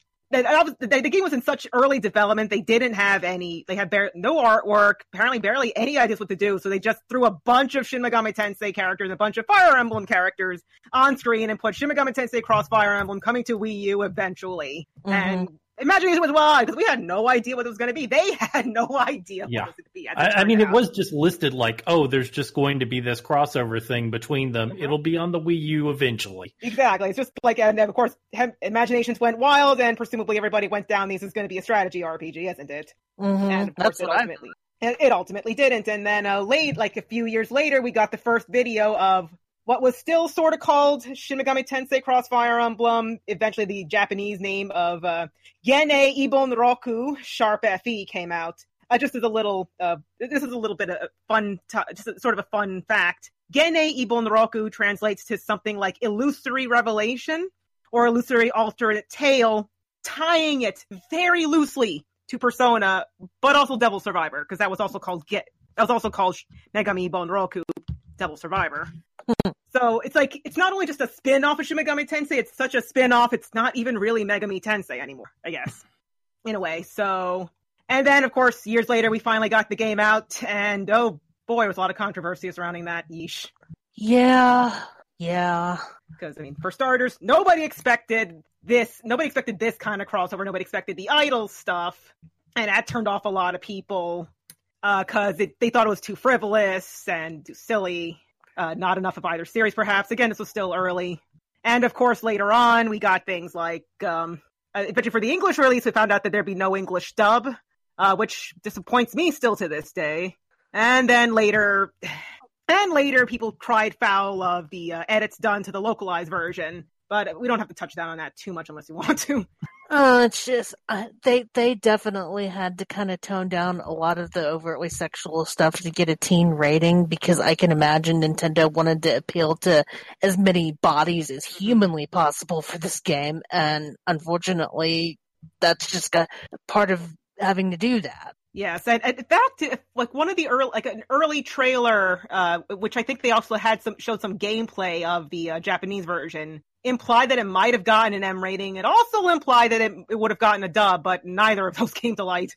The, the dub thing didn't bother me that much, because it taking but, place in Tokyo, it made sense. Yeah, but they, both of these franchises are, I mean, Atlus does really good English dubs. Fire Emblem now has does really good English dubs for their games. It just seems like such a wasted opportunity. Yeah. And I yeah. would love to hear, like, Matt Mercer and Stephanie Shea and um, other people I'm forgetting, right? And I return to their roles for their Mirages. Uh, what's his name who does Varian is escaping me right now. I should know this guy. He's everywhere. I mean, don't get me wrong. I'm a I'm a dub person through and through, just because I don't hear or I, I have a hard time seeing the text um, when I'm watching a sub.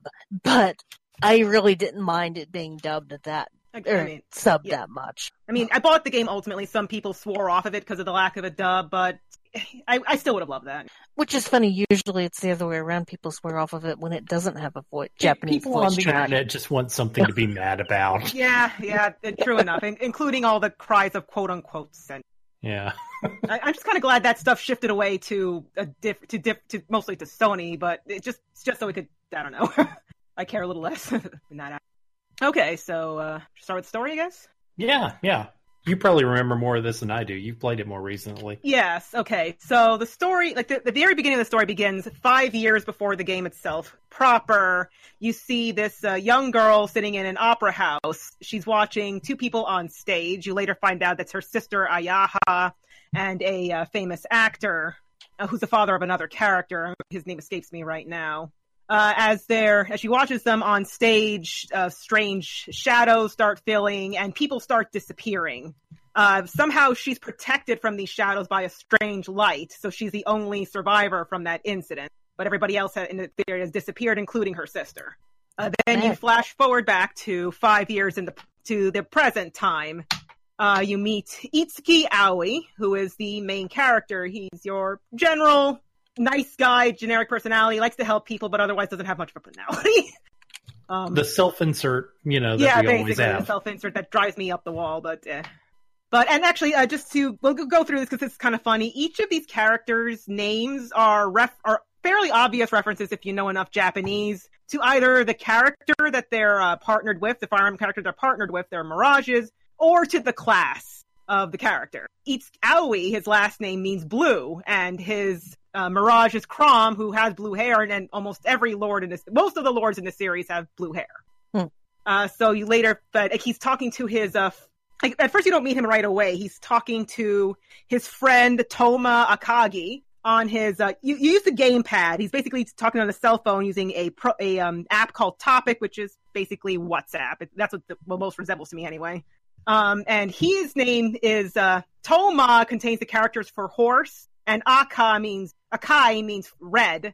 His Mirage is Kane, who is the Red Knight in uh, Fire Emblem Shadow Dragon, and usually has uh, like two knights representing a Red Knight and a Green Knight in several other games. So hence, Horse, Red, uh, Red Knight. Uh, he meets, he meets, so he's supposed to meet up with him, but he's a, running a little late. He sees his friend, uh, Tsubasa Oribe, who is a very, a very pretty girl. Pers- uh, actually, every girl in this game eventually crushes on him, but it's more obvious with her from her.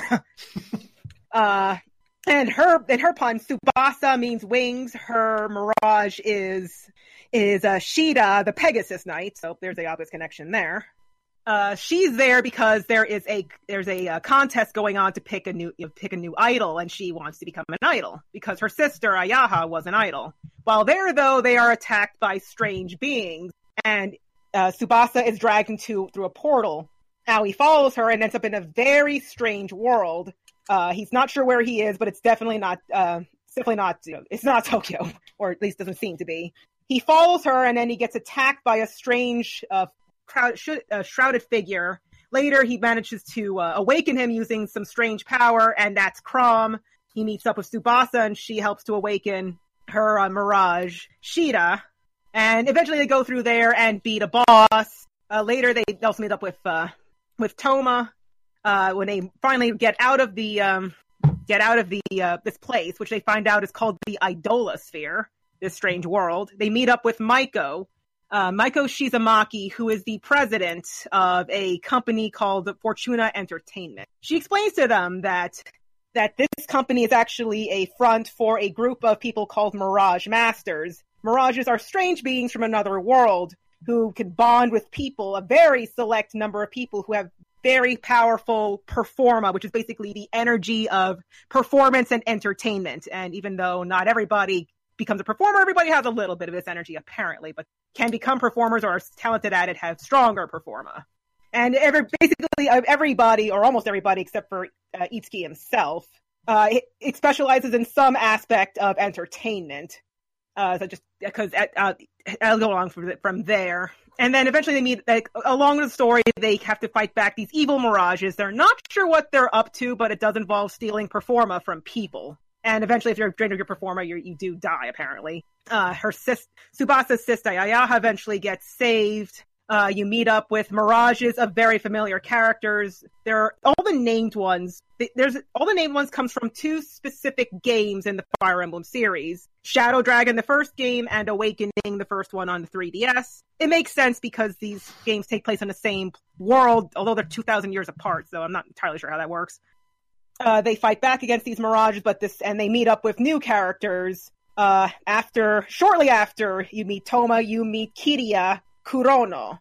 Uh, her partner is Tharja. Kuro means black, and Tharja's a dark mage, so there's your connection there. Uh, she is a very pop, currently popular idol, and Tsubasa is so, and that, like, she's just so starstruck with her. She's constantly, like, getting nervous around her. She's, and Kiria, I think, is actually pretty cool, mm. uh, personally. Uh, later, you meet up with um, the this uh, try, who's at, who, it's uh, Mamori. After that, right? I think so. Yeah. So Mamori is she's a child. St- she's a child star. She works on this uh, silly cooking show on T V. Although she does want to dabble in other areas, like being a singer. Uh, her mirage is uh, escaping me. Right? He, he's, he's a character from Shadow Dragon. It's not like those guys have much in the way of personality. Um, her mirage is. I've got he's a it. knight, but his, his actual name is a, Drog. Drog. It's Drog. Yeah, because he yeah, was Barry a, Mirage. Yeah, he was. Yeah, he was. Yeah, he was Barry. So I, I guess we could go back to that. Barry Goodman is an American, a former rock star who now lives in Japan, and a bit of an anime nerd. Uh, weirdly, they, they probably should have gotten somebody who was more fluent in English to do him, but you know, what's done is done. Yeah. It's what just like, yeah, do? This guy totally sounds like a native English speaker with that accent. Um, but anyway. But yeah, so she gets the uh, drog, and Mamori comes from Mamoru, which I believe either, I believe it's derived from the word for shield, so there's your connection to the knight. Uh, after that, oh, after that, you meet Yashiro Tsurugi, though he's sort of an enemy at first. He's kind of the lone wolf, I'm going to do things on my own type way until he finally decides, yeah, okay, so we have the same goals, I'll join you guys, but you do have to fight him at one point. Tsurugi is another word for sword, and his mirage is Navarre, who is a Myrmidon or sword master, so there's your connection. Also, uh, fun fact, Maiko means dance child, and apparently, according to old notes, they were considering giving her a dancer as a mirage, but that fell through. Although, the only one I could think of they could do is maybe Olivia to fit in with the rest of the kids from Awakening.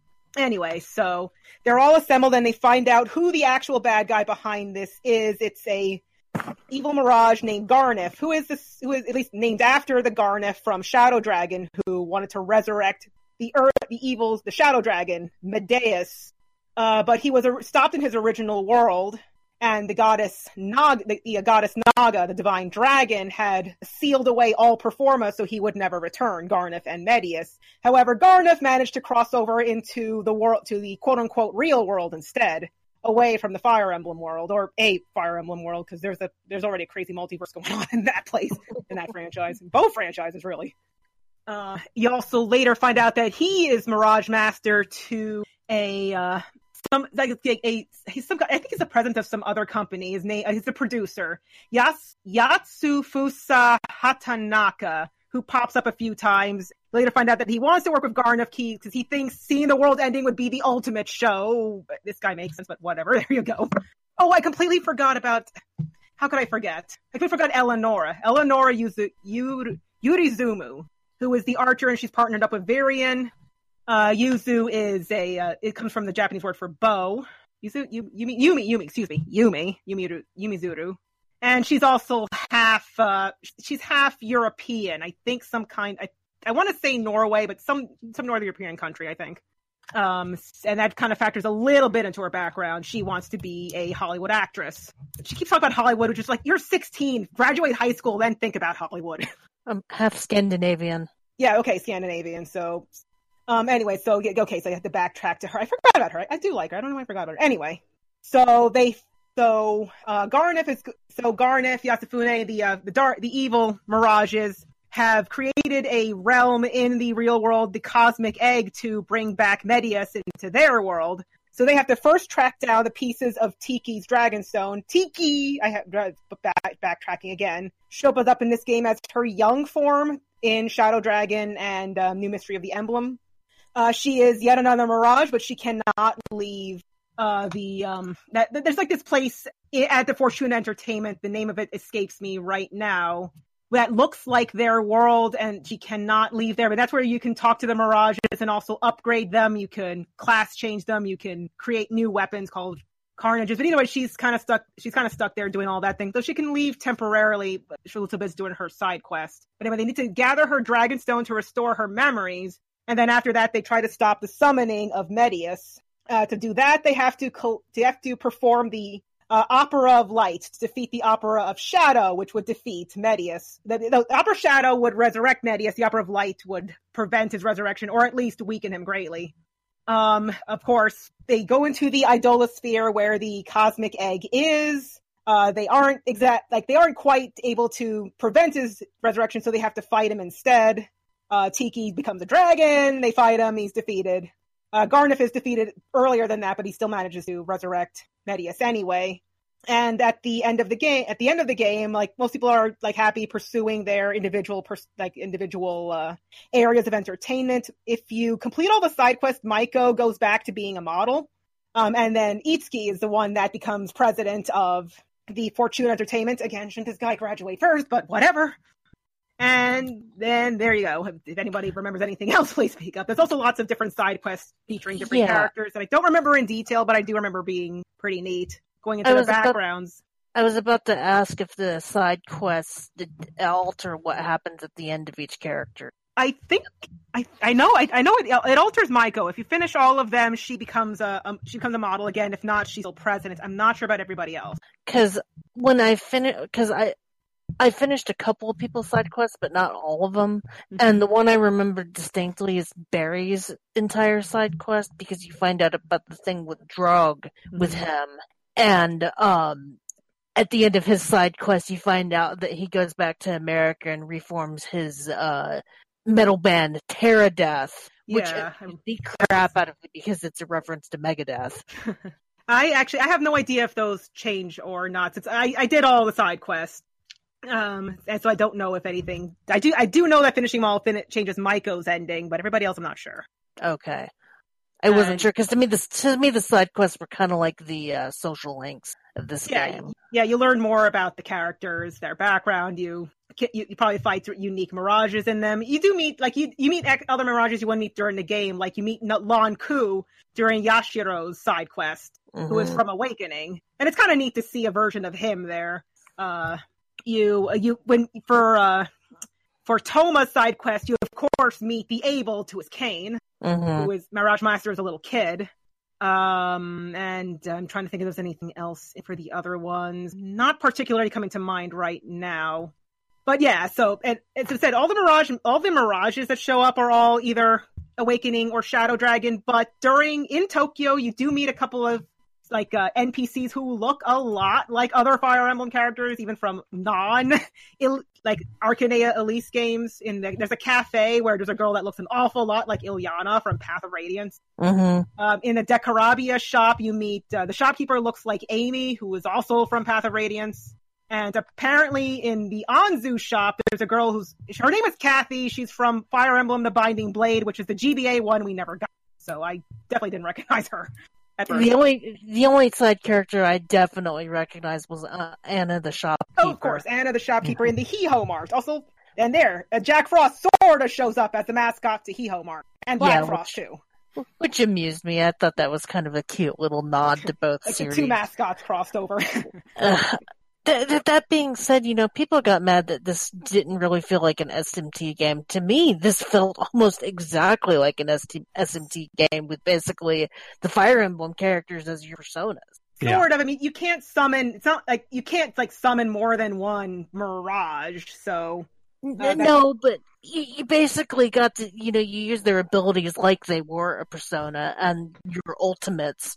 You're pretty much like riding on them or. And having team-up moves with them and stuff. Yes, yeah, that's pretty neat. So, but I mean, but yeah, it's like it's like it's got the it's got the framework of a Mega ten game, and it's got lots of lots of story bits from Fire Emblem, and the enemies are mostly the enemies are mo- like the random enemies are mostly like Fire Emblem classes, with the occasional monster that may or may not be from Shin Megami Tensei. A lot of them are just like general R P G monsters you'll find anyway, like trolls and such. Mm-hmm. So, but, so yeah, so the only demon that, well, no, obviously Jack Frost shows up in Hee-Ho Mart. You get Decarabia, the Decarabia jewelry shop. Um, Anzu sort of shows up in the Anzu shop. It's just a, a man with a lion's head on it, a statue of a, ma- of a man with a lion's head. It's not really like the bird lion Anzu. Mm-hmm. But it's like this, and also all of these, all of the uh, spell names are, at least the vast majority of them are Mega ten. With yeah. the occasional, like, Like, occasionally, like, Flux shows up as a dark move, but it's the only dark move, I think. But otherwise, it's all Agi and, uh, and uh, you know, everything else like that. Mm-hmm. Which is pretty, which, again, I think is pretty neat. And then they have other techniques.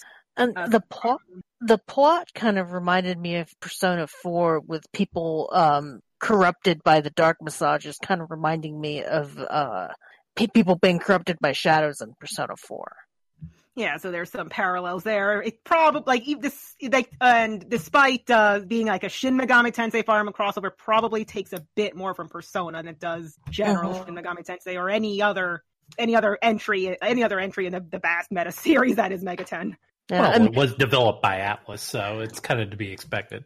And it, it, it, it makes sense that they would uh, do that because at the time Persona is like majorly popular. So yeah, that makes a lot of. I mean, it, it that makes a lot of sense, and I, I think it's neat what they did. The story's like nothing really to write home about. There's not much in the way of surprises at all. Mm-hmm. Um, no, but it's, it's kind of a Medi- fun light romp, though. Yeah, like I mentioned, like Medius actually had a fairly in-depth backstory in the original games, but here he, he's not even like he can't even talk. He's just a monster. And I, no, I was like I, half expecting Grima to like take his place, but nope, no Grima. I, I kind of appreciated that the more light-hearted tone of the story compared to other mainline Mega ten games. Oh no, for sure, for sure. I do remember thinking maybe this will kind of go a dark way. It never does, but it's uh, probably all the better for it because it's it's hard to take this kind of concept, and it's all the uh. better for it. Yeah, you know, like it's the uh, total antithesis to like Persona five, which is all dark and black and red, and this thing is all just light, bright colors and flowers everywhere. Oh, it's and beautiful! Singing. Lots of singing. Oh, the yeah. fact, the fact that the uh, menu screen is characters laying in a f- field of flowers, and it's all the characters you get up at that point. Yep. Yep, yeah, that's pretty neat. And then you know, there's like so many of them by the end of the game, mm-hmm. including like Barry and Micah, who don't ever really join your party, though they can give you some certain like, like certain bonuses during battle. Or Barry shows up during one of Mamori's attacks, which is funny. Mm-hmm. Of course, because it was a Wii U game, it, it did have the gamepad support. Oh, um, I did not like. Yeah, I mentioned that. Yeah, I mentioned like Topics is the uh, like the uh, the the the, the WhatsApp like program that you can talk to characters on. They send you messages on it. You hear it, or you see like a, on screen. You see like look at Topic, and then you have to read to see what the character sent you. Yeah, I found that frustrating when I first booted up the game because you know I'm all ready to go. Um, I'm in my I'm in my chair. I figured, okay, there's no reason why I need the gamepad for this game. Uh. Have have a cat in my lap. Sit down. Hey, check the gamepad. You have a text message. Like you gotta be effing kidding me. I don't know. I got into. I got used. I'm not into it. I got used to it. Um, but I should say. I, yeah, I kind of. Oh, go ahead. Oh, go ahead. I I kind of liked it, but it, it did have the other thing when you were in dungeons where it would display the map on the screen. Mm-hmm. And I know that's simple, but God, I love having the map on a second screen when you're in a dungeon.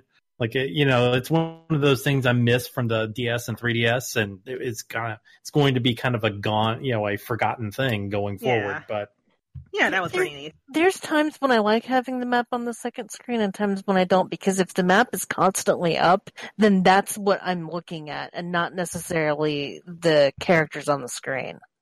If that makes any sense. And that, that's I know that that's a me problem, but that's usually why sometimes I kind of. Don't like having a map on a, another screen, but that's just me. I can see that. Hmm. I know I have that problem a lot with Etrian games. Well, with Etrian games, you're just constantly like yeah. looking at like where, where am I mapping out next? Yeah. um. What's on the top screen is less important when you're just moving yeah, around. Definitely. uh, see what else? I like how busy all the streets looked. I mean, the graphics in this game was was pretty gorgeous. Oh yeah. Yeah, they they are certainly pretty nice. Everybody, the models are. Uh, quite nightlessly, they, they don't move in like an au- they don't move in an awkward way. They're very expressive, and what's they kind of do the sort of shortcut when you're running through Tokyo. Most people are just these colored silhouettes moving past each other. You can't do anything with them, but whenever you see somebody full like fully pictured, you can actually talk to them. I mean, it makes the streets look as busy as I imagine Tokyo being yeah, without being is, distracting. Yeah, it's quite busy. I've been there. um, uh, so. And yeah, I, it's a neat little short. It's a neat little shortcut, I think. Yeah, and I love how exciting the battles. Oh, I love the battle. This is probably this may be my absolute favorite iteration on like the uh, press turn battle system. I mean, yeah. you're in, you're in a huge stadium. You're on the jumbotron. People are cheering for you. Every single attack just feels as lavish and extravagant as possible, and you really feel like you're putting on a show.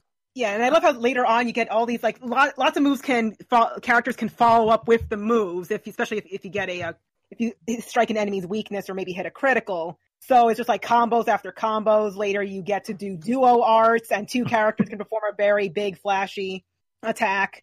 Um, it's really really neat, and I love that sort of stuff, exploiting weaknesses and combination attacks. It can get a little bit uh, like a long a battle can get a little long in the tooth, and I kind of wish it was a way to maybe speed it up during a, a random attack. But especially like mm-hmm. during boss fights, it is. I just love seeing these play out, the duo arts attacks play out, uh, the various different special moves. Oh, and uh, uh, what were those called? Like when you do a regular skill, but then. Um, instead, they perform a slightly different skill. I am forgetting what that's called oh. right now. Oh, that's for- always neat when that activates. I forgot what that was called. Uh, what too. was that called again? Drat. It's uh. But yeah, for instance, um, uh, it's escaping me right now. What are they? I don't called? remember what that was. Stringing them together was session attacks. Yeah, I don't remember. Session, but like you use a skill, and then instead of using that exact skill, you perform an alternate one. You also unlocked them. During, like, if you do side quests, special performances, that's a special. Ah, yeah. Yeah, yeah, yeah, that's yeah. it. And special performances. Uh, for instance, um, if you activate skill for Kiria, she'll instead perform her, like, she'll sing the song, the La- like the Labyrinth, which is probably one of my favorites in this game, and then she'll perform an extremely powerful ice attack and will wipe out all the enemies then and there. It's always neat when you see that come up and the song plays. and a character does something different.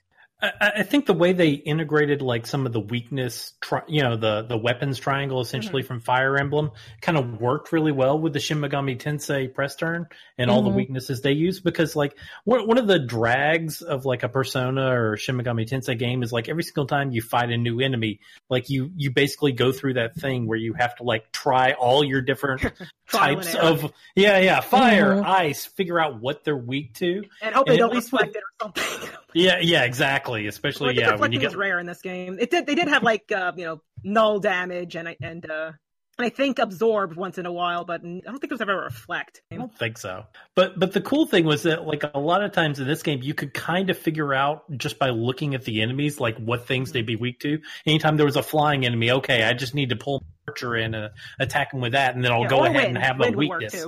Yeah, win too. Yeah, exactly. So you could kind of figure out a lot of that stuff just from the, you know, kind of like intuit that kind of stuff out. And it kind of cut down on some of that mm-hmm. blind uh, guesswork. The, yeah. yeah, the blind guesswork that S M T games so often have. Yeah. Oh, right. Ad-lib performances was what I was thinking. Ad-lib performances is when you do one skill and then the character does something different. Uh, that's all. That's the one that I'm thinking.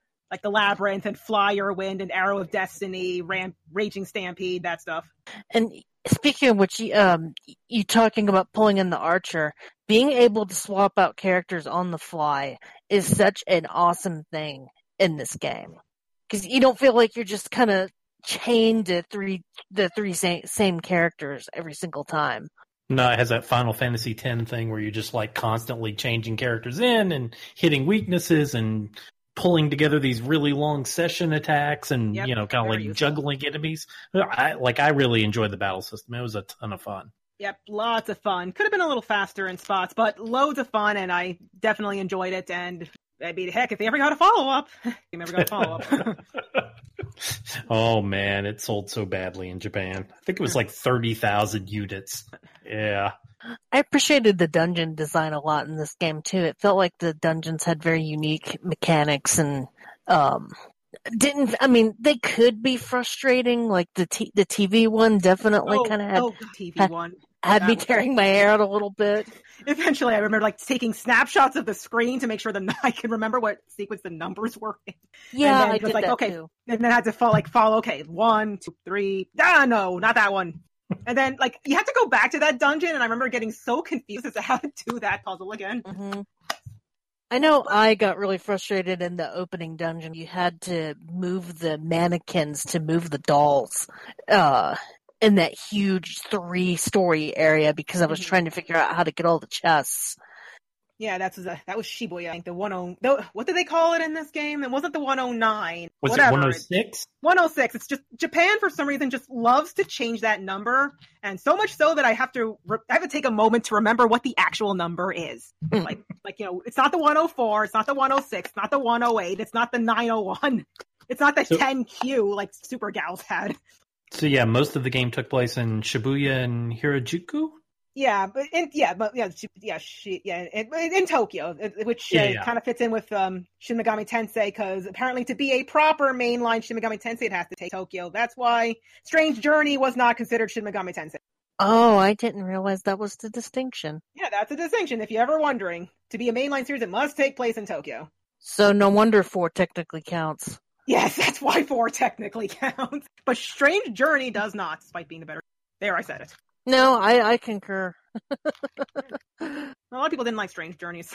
Nope, and, uh, I, oh, but did we ever mention... I feel as if Phil should be chiming in here, but he isn't. Oh, did, uh, did I was deep in thought and, and about other Strange things. Journey. Evil Strange Journey. Better than Shin Megami Tensei four. Yep. Really?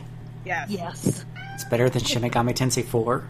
Both Shin Megami Tensei four. Oh, I just moved those down on the backlog. Oh, they just lost a few notches. Oh. I mean, they're playable, but Strange Journey was so much better. But that's yeah. another podcast for another. I time. will say, I mean, everyone knows I, I, I really like Strange Journey is, is the favorite, my favorite game that kicked my ass. So I still I liked it, and I know like the, I got the new. I liked it so much that I did get the new one, the redo, the Redux, um, whatever it's called. The Redux, new one, yeah. the yeah. new Redux. one does fix a lot of problems. Redux. Yeah. So one day I'll get around and play that. Maybe I'll actually beat it this time because I think it's worth a second trip. I, I did really enjoy it. But um, Let's talk about the music, which is a huge aspect. What can I do for you? No, you know. I mean, almost related, but no. But people sing. There's there's there's music signs and stuff. Yes, it's like Final Fantasy Ten too. It's all it's all in Japanese too. Uh, what you gonna mean you? You know, it's it's funny. I'm not a huge J-pop fan. This game kind of made me like J-pop. Just because of how catchy the songs are. Yeah, I had grown out of my, well, I didn't have much of a J-pop phase. It was more like a, hey, this song, this, you know, this anime song's pretty cool. It's J-pop. But I do really enjoy the the uh, the vocal songs in this game. Uh, like the first time I heard Reincarnation for the trailer, I just, I knew I would love this game, even though other people were just baffled at it. I just like, it was just full of energy. Apparently has a slight dark theme to it. And uh, Kiria, the, uh, her Japanese voice actress anyway, whose name escapes me right now, has a really good voice, and so it's uh, that became one of my favorite favorite songs quickly. And then you get her; she has the later song Labyrinth.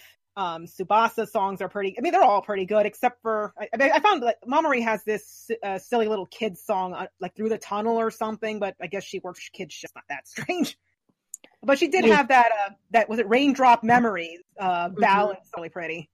Yeah, I, I definitely like the opening song the best, uh, that probably because I just heard that one the most. Um, I like the bat, the in-game battle music quite a bit. Yes, yes, uh, yeah, yeah. The regular battle theme is pretty, ca- it's, it's pretty good, pretty catchy. Uh, probably be- better than a lot of other like regular battle themes I've heard.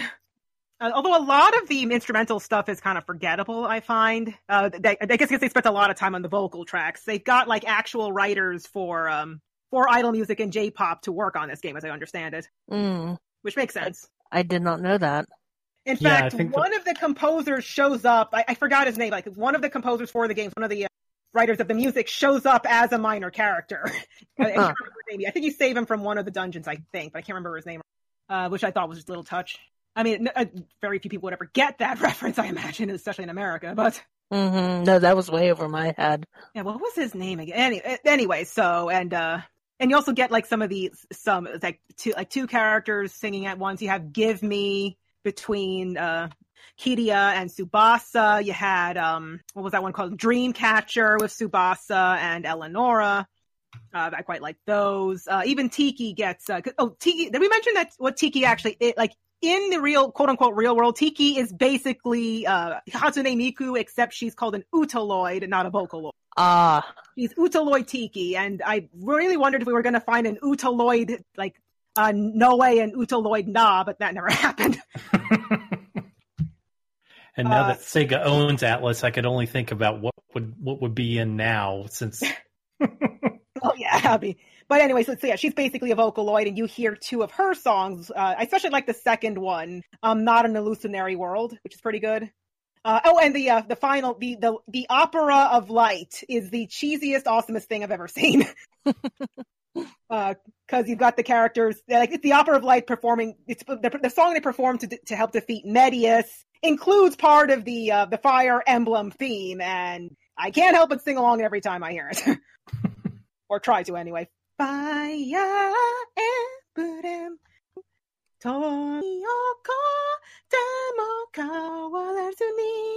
Yeah, I just love that. Corny as heck, but I love it. Um, also, it's of... a, a slight spoof to an, a quote-unquote uh, co- to an old commercial for the very first Fire Emblem, so that's a neat. Ah, uh, see, I'm glad we had you on because I I don't know a lot of the older Fire Emblem games, so a lot of the stuff was kind of lost on me. Uh, yeah, I just um, I, I guess I did get to appreciate all those little nods to the rest of the series more. I don't know if it's uh, the exact same song, but definitely the whole, it's an opera and singing out Fire Emblem uh, comes from that, definitely comes from that commercial. Um, one thing I liked about the cool music videos in this game is that mm-hmm. afterwards you got a lot of those um, outfits that they wore as costumes to be able to wear in battle. Yes. So the main character, I pretty much always had that one, uh, I don't know, it was in his video where he was on stage and he had like the shoulder pauldrons and to me kind of looked like David Bowie. Uh, was that uh, Yashiro? Yeah. Yeah, so the sword. Oh wait, no, okay. it's Itsuki. Yeah, Itsuki's outfit. Oh, it, oh, Itsuki. Okay, never mind. Yeah. Okay, I, I constantly had to, I kept uh, Kiria and Mamori in alternate costumes because their Mirage Master outfits were looking. I, I could not. Like, I, I know it's not a game to be taken seriously, but I really could not see them in those outfits every time they fought. Yeah, Kiria's outfits were a little bit weird with the eye patch and stuff yeah. like that. I I much preferred the the bikini with the fur collar and yeah, yeah. Her her, her normal street clothes are pretty cool. Mm-hmm. So I kept mm-hmm. her in that or something else. And Mama Rainey's weird armored bunny suit. I don't know what that was. I had no idea what that was. So she basically just kept, I think she just, I kept her in a kimono most of the time. See, I hardly ever used her. I mostly just stuck with the first three characters, Itsuki, Tsubasa, and Torma.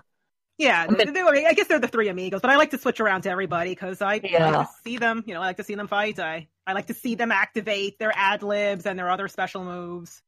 Uh, so yeah, all that was pretty neat. Um, let me see anything else we can... So yeah, music's pretty cool. Uh, anybody got anything else? Yeah, yeah. Uh, I'm blanking. Price check on aisle five. I mean, if you have a Wii U and you want something to play, this is definitely it. You, you gotta get it. You gotta get it. It's twenty five bucks. You can really? afford twenty five oh, bucks. Yeah, that that's probably. I mean, snatch it up now because this game's gonna get pretty. The dang rare. special yeah. edition, the special edition, not nearly as expensive as Persona Q, seventy dollars. Hmm. Wait, wait, wait, let's let's get into this. What other Wii U exclusive games are there still that are worth getting? Because Nintendo's um, ported most of them to the Switch by now. Is Xenoblade X worth getting? I haven't yeah. played that yet, but Xeno. I mean, I like Xenoblade X, even though it's it is very long. Bring a magnifying glass. Yeah. That's funny. Oh yeah, that's, um, the, that's the one with the tiny text, isn't it? That's oh, so yeah. funny. Yeah.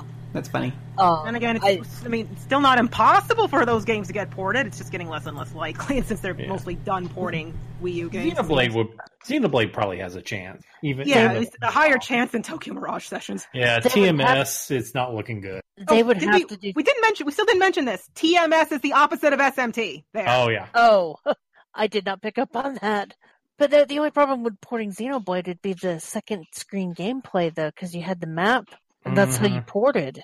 Yeah, I don't know. That would be. I mean, they, they could yeah. work something out. I would hope so.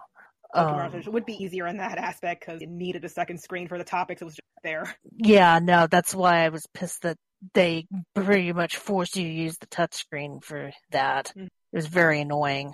And darn, if it does ever get that port, English dub, please, dual audio. I mean, at this point, I would be just happy just to get it ported, just so that more people can play it because well, yeah, it, it guess, is. And- Make a make the chance of a sequel slightly higher. oh yeah, it's looking increasingly impo- impossible now.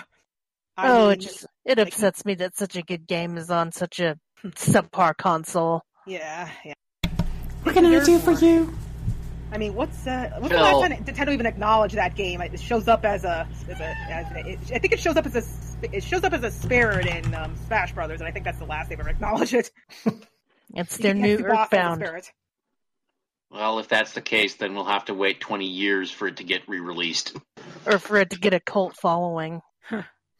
No, Earthbound had a cult following long before it got re-released. Really? Because I felt like that the Earthbound thing was like a recent thing. If, if by recent you mean the mid two thousands. Well, yeah. Put it this way, people didn't like Earthbound when it was relevant, but... Well, yeah, that's true. I think it got a little bit of attention with Smash Brothers. Mm-hmm. It was Mother three that really brought it about. Yeah, I guess that's true. So that oh. was, yeah, that was mid two thousands. Yeah, I played it for the first time in two thousand one, though I can't remember what I paid for it. I just remember I found it on eBay. And it wasn't too expensive, which, ah, that doesn't, that's changed. Yeah, that's probably one of the few Super Nintendo R P Gs that I don't have in my collection, and at this point I probably never will, unless I get lucky at a garage sale. Wait, Kelly, do you have Evo, The Search for Eden? Uh, you know, technically that counts too. I forgot about that. I, I've never played it because I would want to play the uh, an actual copy, and even when I looked fifteen freaking years ago, it wasn't easy to find. I think the most expensive game in my Super Nintendo collection is Tactic, um, Ogre Battle. Oh, yes. But I digress. Yeah. Oh, random I fact. Really for some reason, they aged up that. Tsubasa from seventeen to eighteen in the American version. Yeah, um, I thought they aged up a lot of the younger characters because of I'm the I'm not whole... sure about anybody else, though. I think Eleanor is still six. She's the youngest. And she's okay, and Mamori's still twelve. And I mean, getting into some of the stuff they changed, I didn't realize until I look, was researching today that the um, Crap, I'm blanking on her name now. Uh, Who? Ma- Maiko. Maiko, um, yeah, yeah. That Brother. She was, um... Crap, I'm blanking on the name of the special kind of model she was. She's now. A, a gravure idol. Like, they yeah. called her a model in the Ameri- in North American version, but she was a gravure idol, basically dressed up in bikinis and skimpy outfits. And hoes. Yeah. Yeah, learning that today, I was like, oh... I had no idea that was a thing, and then finding out that they basically had to change her whole dungeon because yeah. of that. They also had they also had uh, Tsubasa, instead of dressing up in a bikini, like uh, changing to a bikini to uh, get the mirage, the mirage to come out for that. She just changed it to this strange outfit and somehow put on more clothes, like spun around and put on more clothes. Yeah, which was like, oh, weird. Why are you just afraid of being a model? Oh, because that's, oh, that's not what, what it no, that's no. not what it originally was. No, not originally. I don't know, just. Changes like that fascinate with what they come up with to get around some of that stuff. Yeah. Well, cool. Well, I think that's that's been a good wrap up, and I think you've pretty much convinced me that I really need to bump this up on my backlog. Yes. Got to pull out the Wii U. I need to pull out my Wii U. Dust I need to. Off. I need to play this and Xenoblade Chronicles X, and then I can sell it because everything else has been ported over to Switch. So everything uh, else I have on there. I don't I'll think I have any other exclusives.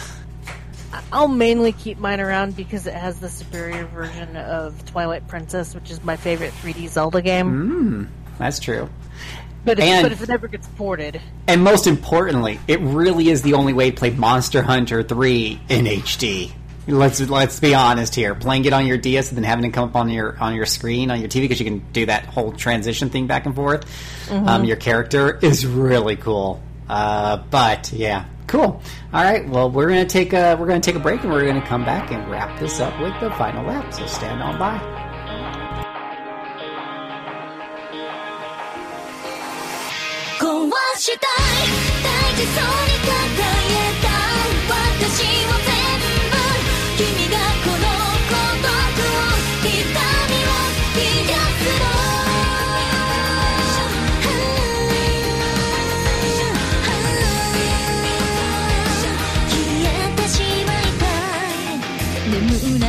街のざわめき愛想笑いの憂鬱本音なんていつかどこか見えないふりだねだって不安なんてそんな言われなくてもわかってる壊したい大事そうに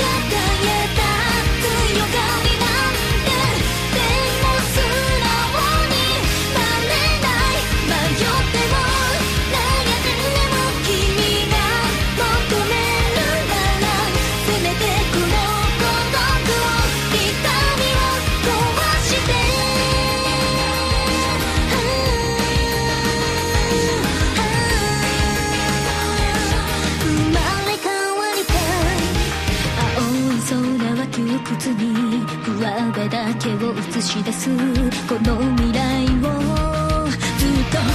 ぼやかしてる曖昧につながる世界は深い傷さえあざ笑うどれくらい苦しめばいい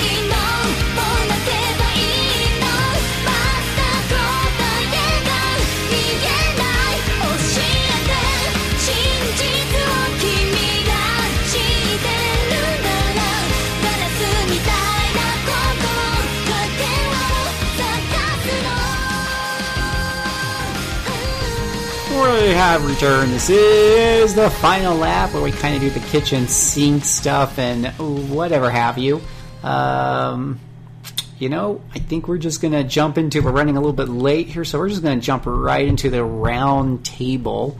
Let's see who's still here. Old new guy, ancient new guy, you're still here? Ancient new guy, thank you for the title, yeah. Yeah, what, what, I am. What's new with you? What have you been playing? What have you been doing? What's going on? Well, since last we spoke, I had a uh, summer of building. I have uh, powered through both Dragon Quest Builders one and two. Oh, God bless your heart. About two months. Honestly, never knew that those games were that long. They're long. I go on forever. Um, the first game I beat in a span of about twelve days. I was on vacation and had a lot of time at night. Um, must have put in four or five hours every night for about twelve days, and three years after it came out, um, Vita allowed me to play quite a bit, uh, and then beat it just in time for the second game to come out.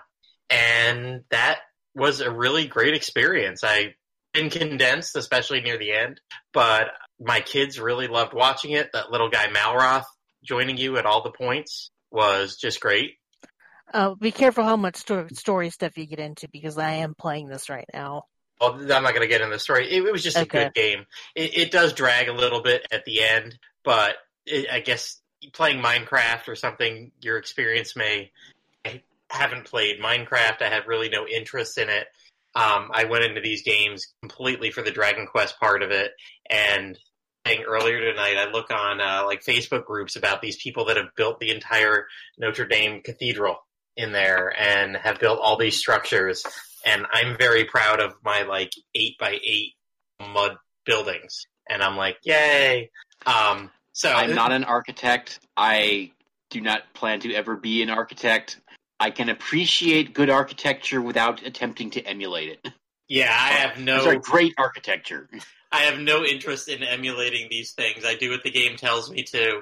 I check off the boxes and I move on. It's a pretty good story. It was a pretty good game. So that was pretty much my entire summer playing those two.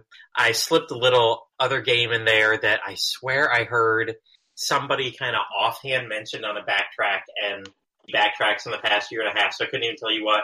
But somebody brought up a pinball R P G, Rollers of the Realm. Oh, yeah, I remember that. Yep, that might have been me, maybe. I don't yeah, remember. It might have been. I, yeah. I, I remember hearing it at one point. And yeah. I was looking on a Vita sale this summer, and I was like, look at this for like three dollars. Did you do it? Did you pull the trigger? I, I did. Oh, oh, I did. It, oh, yeah. It was a six-hour game. It was six-hour stops. Hey, three bucks, six hours, that's pretty good. Re- R O I. Yeah. So, I mean, it turned out pretty good. Was well. It a fun six hours?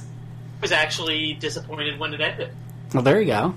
I could have gone back and redone stuff, but I, like, took all the different paths. Um, I opened up quite a few of the characters. You could actually buy other characters, which were represented by different pinballs that could do different things. And I think it was only in the last hour or two that I realized that I could use the right joystick to affect the way the ball went a little bit.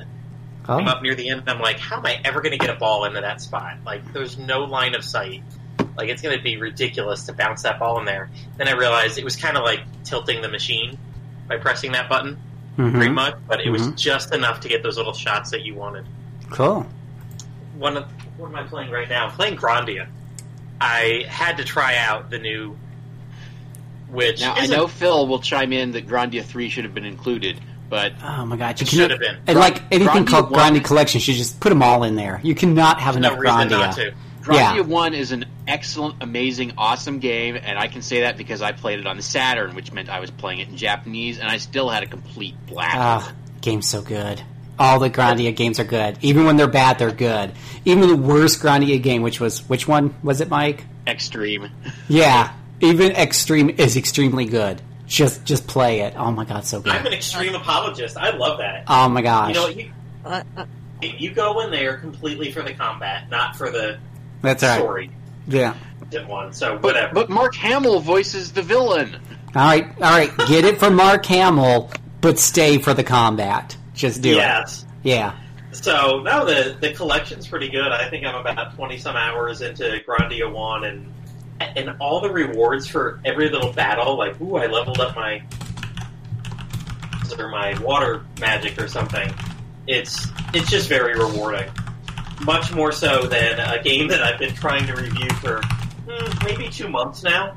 Um, Super Neptunia R P G. Blame the compile heart. You're Good still for, on that, huh? On that. Gosh, I cannot bring myself to play that for more than like thirty, maybe forty-minute stretches. And it's only a twenty-hour game, but I maybe put in an hour a week because it's just so boring. Just so boring. And... You you get lost. Labeled. Attacks aren't labeled, so I'm in battle and I don't know what I'm doing. Buttons and different attacks are going. And I'm in a world map and nothing's labeled on the world map. I'm like, well, maybe I'll go here and that's where I'm supposed to go. Other than that, it's not. So well, that's uh, that's clearly an homage to older R P Gs uh, where you didn't have any hand-holding and you just, oh, I'll just have to explore everything that is currently available and eventually I'll find the right thing. Exactly. And what's sad is they cut down the dialogue in this game to almost the bare minimum. It's the exact opposite of all the other games that we talked about a couple months ago. There's no long, long... Well, it's good to know that not necessarily a problem, but a definite feature of this series has been mostly removed in an effort to get people who probably weren't interested in it before to still not be interested in it.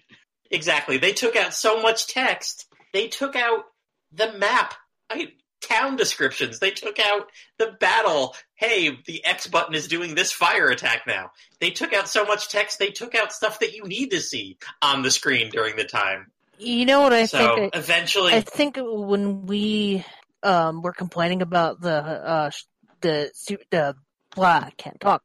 This series. We wished on a monkey's paw that they would have they would have less text, and this is what you get.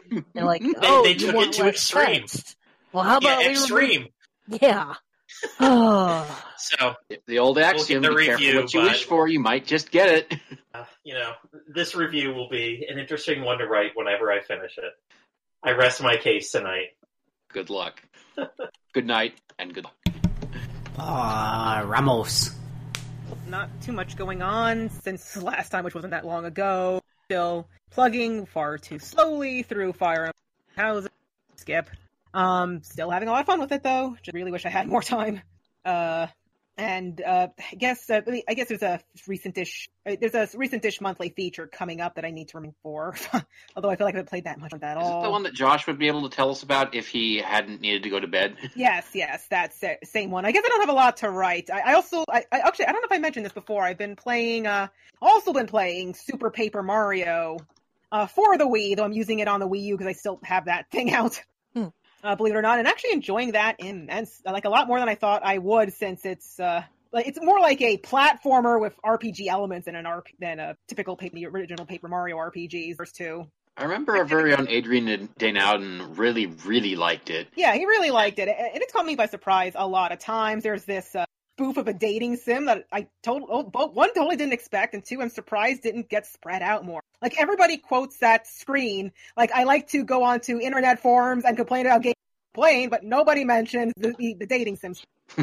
uh, but I, I'm I'm actually liking that. I'm almost done with that as well, so I guess I could write about that and what little I played of Fire Emblem. And but otherwise, yep, not much going on.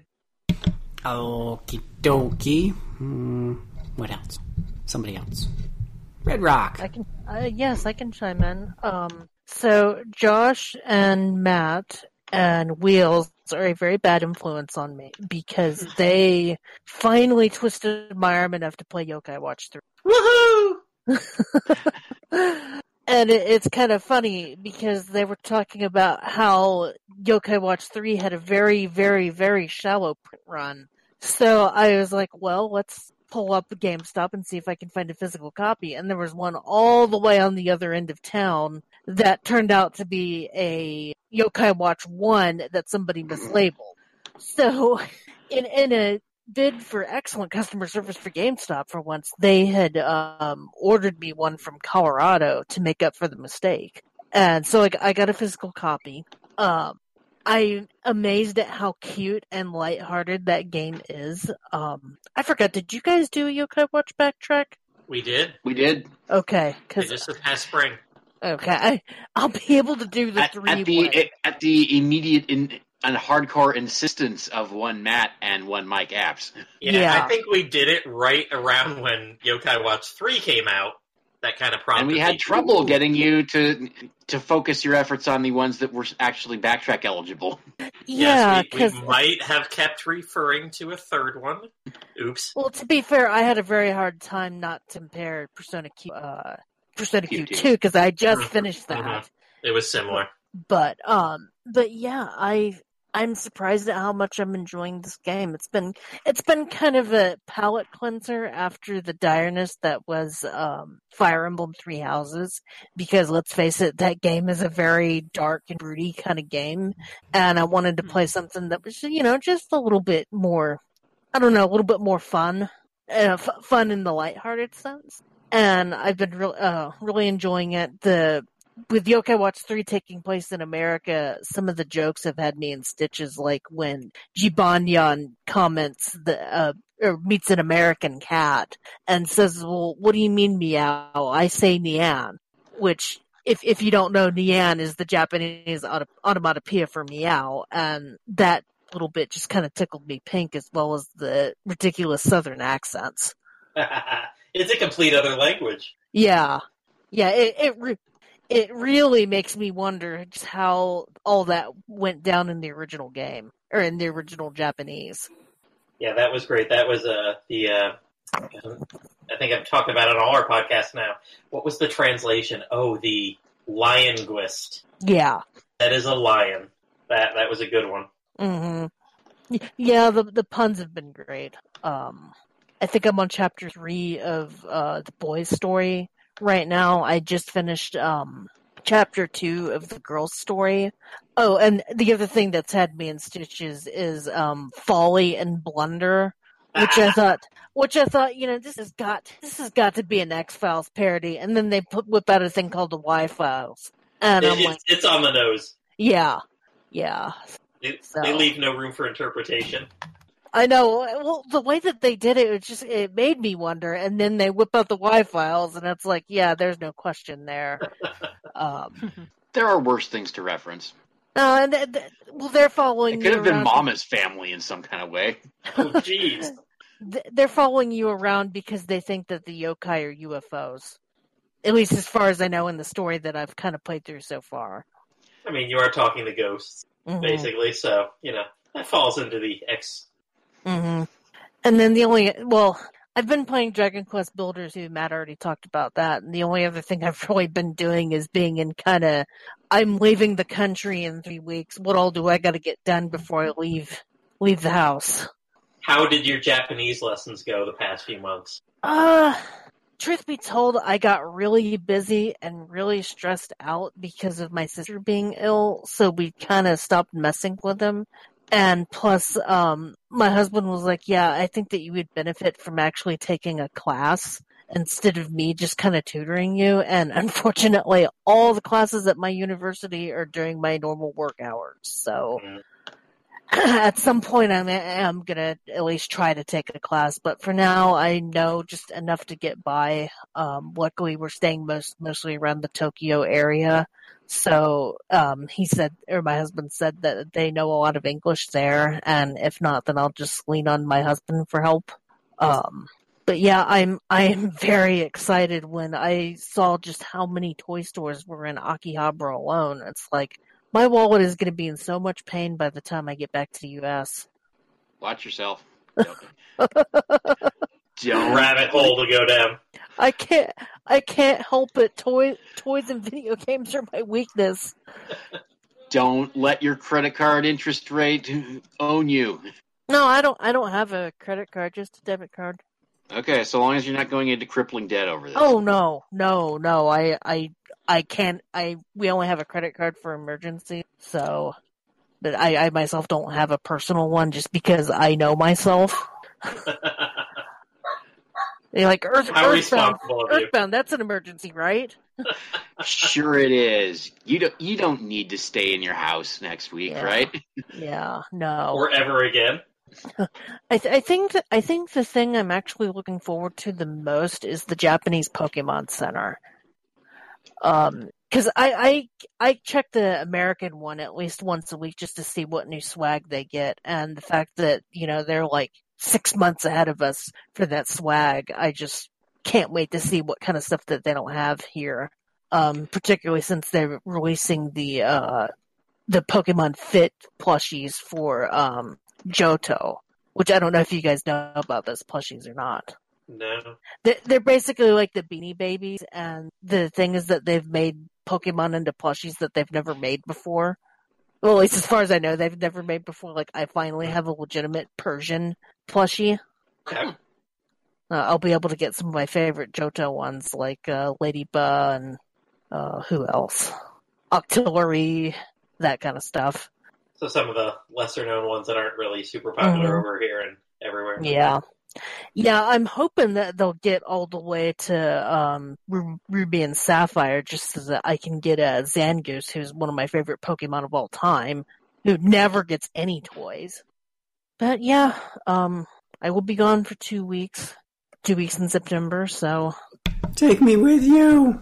So basically, oh. when you get back, you're going to have no money for the seventy-five R P Gs that are releasing in September? Oh, God. Um... Just having to stop my mail alone because I've already pre-ordered a Genesis Mini, which is coming out while I'm gone, but I can't pass that up because it's a Genesis Mini and I'm a Genesis kid. And you know that if you don't get one now, they will become out of print and incredibly hard to find. I don't think it will be as bad as Nintendo was about that kind of stuff, but I'm not taking any but chances. But you don't want to take a chance. No. I mean, it couldn't be worse than the PlayStation Classic where they can't give those away at twenty bucks. Ah, Sony.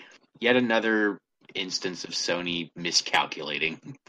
Yeah, they, they got too big for their britches there. Stupid Sony. What about you, Mister Miki? What's new with you? It's funny that we're talking about this right now because I found... What was it? eighteen U M Ds. And they were not games. They were all movies. Things like Triple X, Family Guy Season two, Triple X, State of the Union. Uh, I picked those up for two bucks from a from a thrift store that had no idea what to do with them. And they'd been sitting there for a month. And then I sold them for forty bucks because somebody wanted all of that. Don't ask me why. Man, somebody, one per- wa- somebody wanted Casino Royale on U M D. I mean, I know they say one person's trash is another person's treasure, but my God. So that made me kind of happy and also a bit perplexed, but I've seen people buy even less explicable things, so I, I really have no... I shouldn't be looking a gift horse in the mouth, I suppose. You know, when I found out that there's actually people that collect for the N-Gage, I wasn't surprised anymore. I truly wasn't. There are people who collect for the C D I, aren't there? Um, I believe so, yeah. Uh, if you collect for the N-Gage, why not for the C D I? Um, okay, so what have I... Let's see here. I have started, have not finished, a Child of Light review since I finished that game. Great deal, had a great deal of fun with it. Coincidentally, we were talking about Grandia.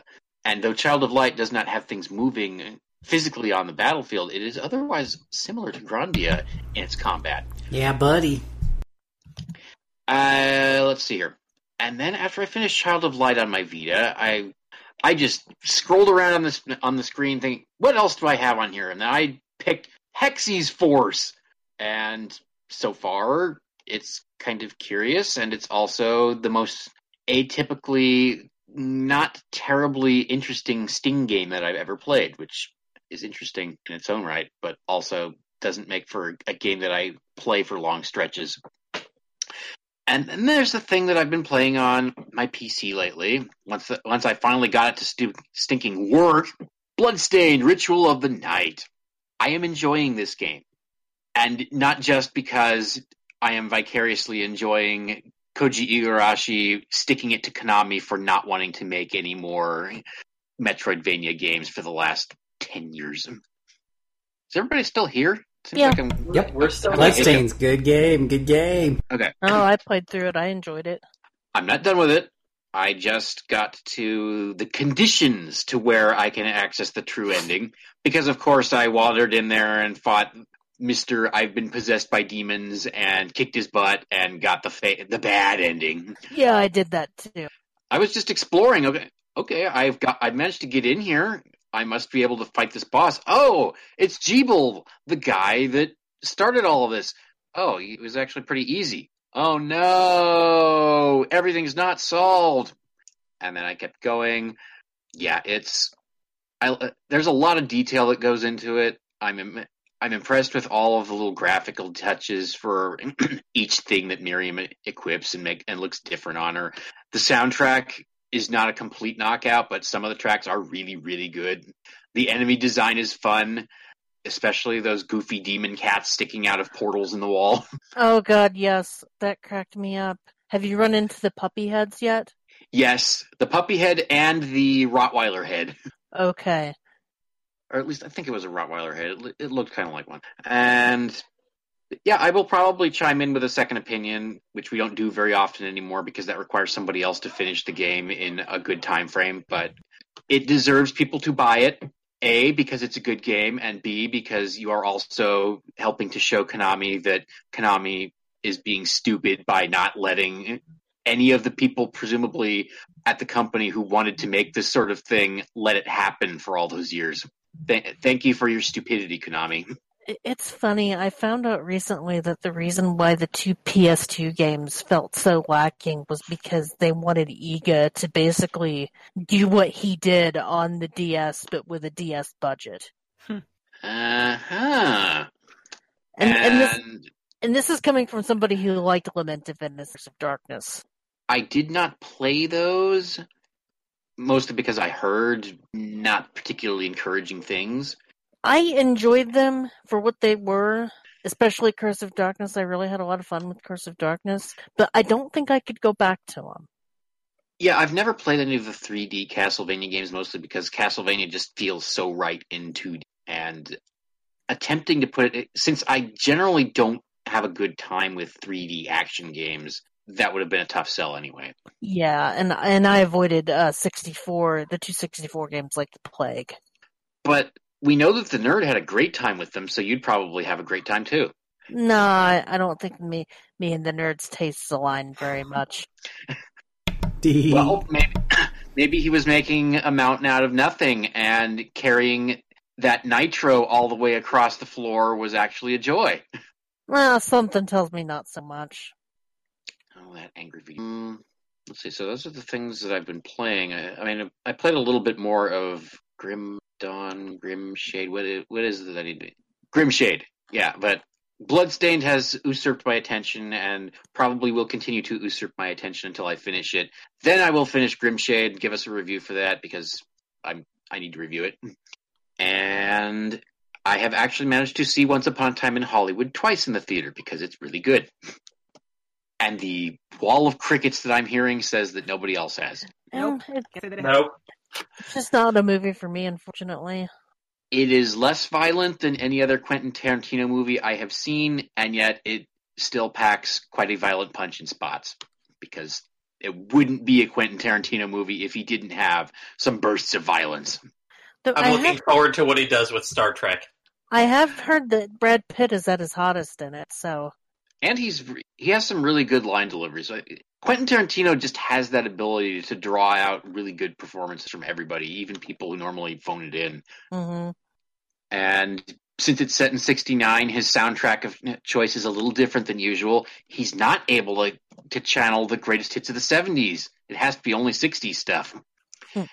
And he nails the era completely. It, the attention to detail is extremely noticeable and appreciated, and the fact that it's two hours forty minutes might sound intimidating, but I found that it blew past because it was just such a fun watch. And yeah, I didn't pay anything for the second ticket, but I still gladly went along again because it's a movie for movie lovers pretty much that celebrates and is even more rewarding if you're familiar with a lot of the things that he's referencing. Although I have to say that his foot fetish is on full display in some disgusting spots. And I've heard that. That's what I've heard. There's a point when a teenager who's presumably been stomping around L A all day in her sandals just takes them off and flops her ugly, stinky, smelly feet right up on the car dashboard. Mmm, that's just what you want to do if you're just hitching a ride, isn't it? Well, I thought that girl that he, that lady was portraying was actually like that. Is that Margot Robbie's character? No. That is somebody who, one of the Manson girls. Oh. Uh, Sharon Tate does do that in a movie theater. She's wearing the white go-go boots when she goes in, and she just takes them off and plants her feet on, on the back of the chair in front of her, which I wouldn't care for. I wouldn't. It wasn't a very packed theater. Maybe it was because it's a Dean Martin movie.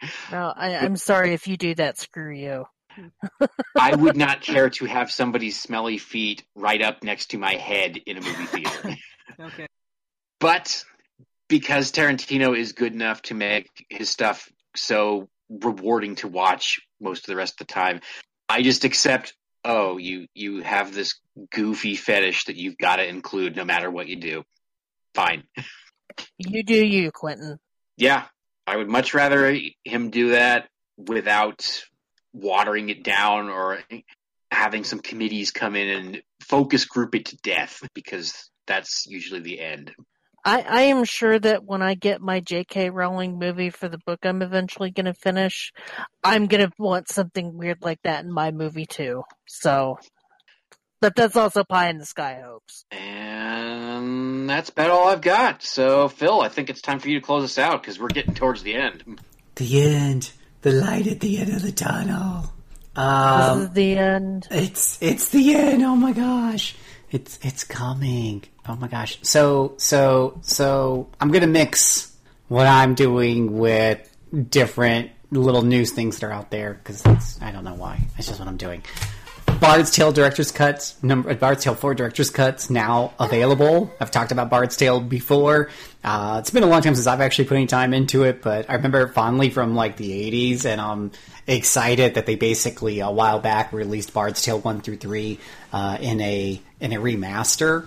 And then we got, you know, and, and around that time we also got a brand new game in Bard's Tale four, and now there's a director's uh, cut, um, you know, featuring um, uh, legacy mode and more character customization options, new items, new enemies, revised U I, uh, and a free expansion dungeon. And if you've already bought the game, I believe you're getting this upgrade for free. If you haven't bought a game, now's a good time to buy it. It's thirty-five dollars uh, for the basic Director's Cut edition, and then if you want to pay fifteen bucks more, you can get extra digital goodies like, you know, high definition wallpaper probably, and soundtracks, and who who knows what else, other stuff I don't usually get.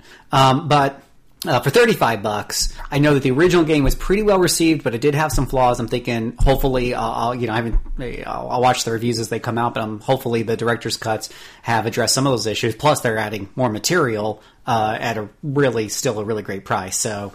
It sounds like pretty much a win out there for retro. Since we're talking about dungeon crawlers today, uh, Bard's Tales are very much along along those lines. I've been playing, uh, uh, and I think I'm allowed. Am I allowed to talk about? Wait, let me try to remember what the rules are. I was told. Uh, okay, I'm not allowed to spoil it, and I'm not allowed to put a score on it, but I can talk about it. I've been playing Catherine Full Body because hmm. it's full bodied, right? Like a full bodied wine. It's, see, somebody gets it. Somebody, somebody's so, happy. So th- I picked up on that. You play Catherine. You know, the, and the love triangle is now a love square because you had originally the story is about um, Vincent, the protagonist, who is who is very, very, very steady, practically engaged to a lady named Catherine. When another lady named Catherine just shows up suddenly in his life, uh, no big spoilers there. It happens right at the beginning of the game, but. Um, but uh, it creates a lot of problems in his life. It, this is a this is a puzzler um, game with a lot of R P G elements to it. Uh, I was kind of debating whether we, we, you know, we were kind of going back and forth a little bit whether I'll do a full review or just kind of do one what we call the adventure corners or whatever. But ultimately, it's not tech. I don't think there's enough there to say it's fully an R P G. But it it, it, it does give you a lot of choices you make throughout that leans you. Uh, one way or the other between the two ladies, and now there's there's another you know person in there as well in this remaster. There's more story. There's another main character you got to that he has to deal with, another interest, and um, uh, some some re- remastered graphics, remastered puzzles. The game mechanics. If you've never seen Catherine before, it is a pu- the there uh, when he's having these nightmare dreams that he has to work his way through, he's climbing up a bunch of blocks. And the blocks can be moved. You can climb around them. There's different rules. There's special types of blocks uh, that have different effects. Uh, and if you like puzzling games and you like R P Gs, this is a slam dunk because you're you're going to get a really well done puzzling game um, along with uh, with a story that lets you make a lot of decisions. And one of the cool things I really like is, in, you know, during the day, uh, during the nights, he always goes out to a bar and you can talk with different people. And sometimes they'll ask you questions, and how you answer them will kind of affect which way you're leaning. There's a meter that shows up, kind of like a morality meter. One of the things I really like is while you're in the bar, you're talking to people, your cell phone would chirp And it could be a text message, or it might even be a phone call from uh, one of your interests. And it's really funny because you kind of feel like you're really at a bar hanging out with people and your cell phone keeps bugging you, right? And you're just, you know, flipping it out and responding to that. It's really well written and, and voice acted. So uh, I'll get into more details because uh, I'll be doing the full, I'm already pretty much done with the first vision of the, the write-up and stuff. Hey, I actually beat a game, woo. Um, yay. Yay, for Phil, yay. Yeah. Now, the next game I'm working on... Uh, outside C R P G Club, which we'll save for next show, but the the just just kind of like for R P Gamer is is is a title that everyone's been waiting for. Every R P Gamer fanatic has been on the edge of their seat. This is the release of the year. You know what it is, right, Mike? I'm afraid to ask. Is it a remaster of something that we've discussed before? No, no. This is an original new title, a brand new uh, series. From a developer that's been around for decades. And I get to play it before anybody else. I'm so stoked. I am deliberately not answering. I can only be talking about Queen's Wish, The Conqueror by Spiderweb Software. Oh, of course. Of course, right? Everyone else could fit that description. You can hear the crickets chirping. Uh, for those of well, you, who... I, I played, I played Avernum two. I enjoyed that. Well, there you that. go. Okay, cool, cool. So, there, there, see, Mike's Mike's a fan. Uh, for those of you who don't know, Spiderweb Software is basically like uh, one guy who leads like a two or three man family, mostly family team, uh, who's been creating uh, computer role playing games since way back in the disc on shareware back in the eighties. So he, he's he's an old hat at this. Uh, and he, yeah, he made the Avernum series as well as the Gene Forge series. These are very old school Ultima style type of R P Gs, and apparently he's still making them in the year twenty nineteen. This release is officially on September eleventh, twenty nineteen, and I'm basically allowed to talk about everything except for giving it a score. So I will tell you, I won't go into too much detail. We've got to get on for tonight, but I put seven hours into it so far. I can't talk that much anyways, but seven hours into it so far. And yeah, if you liked Avernum, I think you're like this. So, first of all, the first thing, if you go right now and you go onto Google and you look up Queen's Wish the Conqueror, which is going to take you to the Steam page probably. There's also a G O G page. I don't know if they're releasing on G O G at the same time or not. He's released his other games on G O G. But um, you're going to look at it and you go, oh my gosh, Phil, these graphics are so primitive. They're not just primitive, they're actually kind of bland and simplistic. Like, it's one thing to do low-resolution graphics or retro graphics, but still have an artistic direction to it. You're not going to find that with Queen. Let's be honest. You know, if you're doing, you know, uh, yeah, you're you're not getting into these games for the graphics, uh, the Spiderweb games. Um, and somehow, no, and somehow, I think this actually looks a little bit step back from some of his remasters of Avernum. I just, I somehow feel like this is taking a tiny step back. Um, but I, I, I am enjoying so far. I will tell you guys, I am enjoying the story. So, so just to kind of premise real quick, uh, at last, I'll read what the, the developer says. At last, the queen has given you power and freedom. The cost? You must rebuild her empire. Will you? In this epic indie fantasy adventure, you are free to explore, fight for fame and power, and shape the world as you choose. Escape into an unpredictable, open-ended story and cunning tactical combat. So you, you're you're basically a prince or a princess, and you've been spoiled rotten, and you're a spoiled brat. But you've been trained, like every prince or princess, you've been trained in combat and, and, and, and diplomacy, and things are kind of expected of you. But you've been kind of dragging your feet, and your mother, the queen, is, is just tired of it. It's time to kick you out on your proverbial ass and, and sink or swim type of thing. So she puts you in charge of a, a distant country that there was uh, that, that, that, that, and I'm terrible with names, but, but basically your country had treaties with, but these other countries had basically rebelled and broken those treaties, and it's time for you to go and reestablish the forts, reestablish the presence, because generally speaking, your country that you come from is the most powerful. Uh, it's kind of like the United States of America, right? And everyone has their trade agreements and whatever have you. So you're going to go trump it up. You're going to go right over there, kick them all in the ass, and get them into shape. You like how I drug that into a political discussion, right? However... However, this Just is what we needed. I know, right? However, you can decide. I can tell you, even early on, I've had people, you know, uh, N P Cs come up to me, and the way I've interacted, situations come up where it's really, some of this is really tough. Do I do what I think is a good act? Do I go with a more evil bent? Some of some of this can clearly piss off my mom. Uh, uh, whereas other decisions I might, you know, th- there are definitely some things where you're kind of going back and forth and going, okay, this seems like the right decision to do it. This is like the nice thing to do for the people, but might piss off mom. Do I really want to piss her off? Um, maybe that's what I want to do. Uh, maybe, maybe there's some bigger implications down the road. I don't know. I haven't explored that far yet, but you could definitely see like some of these decisions you're given. If you take them a certain direction, you're really going to have a, you know, a fun time in with your, you know, with the queen later on down the road. Uh, so it, it is pretty, it's pretty cool. Some decisions I've made have already come back to, like, I've had other N P Cs come up and say, you know, hey, what's, what's going on with this? And follow up with decisions I've made. So uh, I will say for a small team so far, the R P G side of it uh, has been pretty cool. There's no voice acting, but it is pretty well written. I've enjoyed, you know, reading the text and what they say. What's kind of interesting is compare, if you have played Avernum before, this game feels, not only looks a little bit more simplistic, but it, it feels a little bit more simplistic in in the, in the way that, like, with Ultima and Avernum, there was a lot more details as far as skills, as far as like items you could pick up and maybe sell. Like, you could pick up a spoon, you could pick up a bowl. You know, those old Ultima games were trying to make things feel more realistic by the fact that uh, there was a lot more nuances to the world. Here, when it comes to the to the skills and the combat and the and, you know, the items and stuff, it's going with the premise that less is more, so that you can focus on the role-playing, the decision-making, and combat is, is, is, is, you know, the number of tactics at your disposal and the combination of skills is, is boiled down. It's still tactical, uh, but you don't have, you know, eight hundred twenty-five permutations like you would in a Dungeons and Dragons game, for example. So if you need to go back and respec, which, by the way, this game, unlike Avernum, lets you respec at any time uh, in your fort. So you can go back, change up your spec, and try a different strategy if that's what you want to do. It also features different difficulty levels, so if you want more or less tactics, knock yourself out. So I'll have more to say once I put some more hours into it, and I'll do a, a full write-up on it at some point. Yay. Yay! But but so far, I would say, like, it is, I will say, you look at the comments on there, and you can already see the comments, graphics so ugly, blah!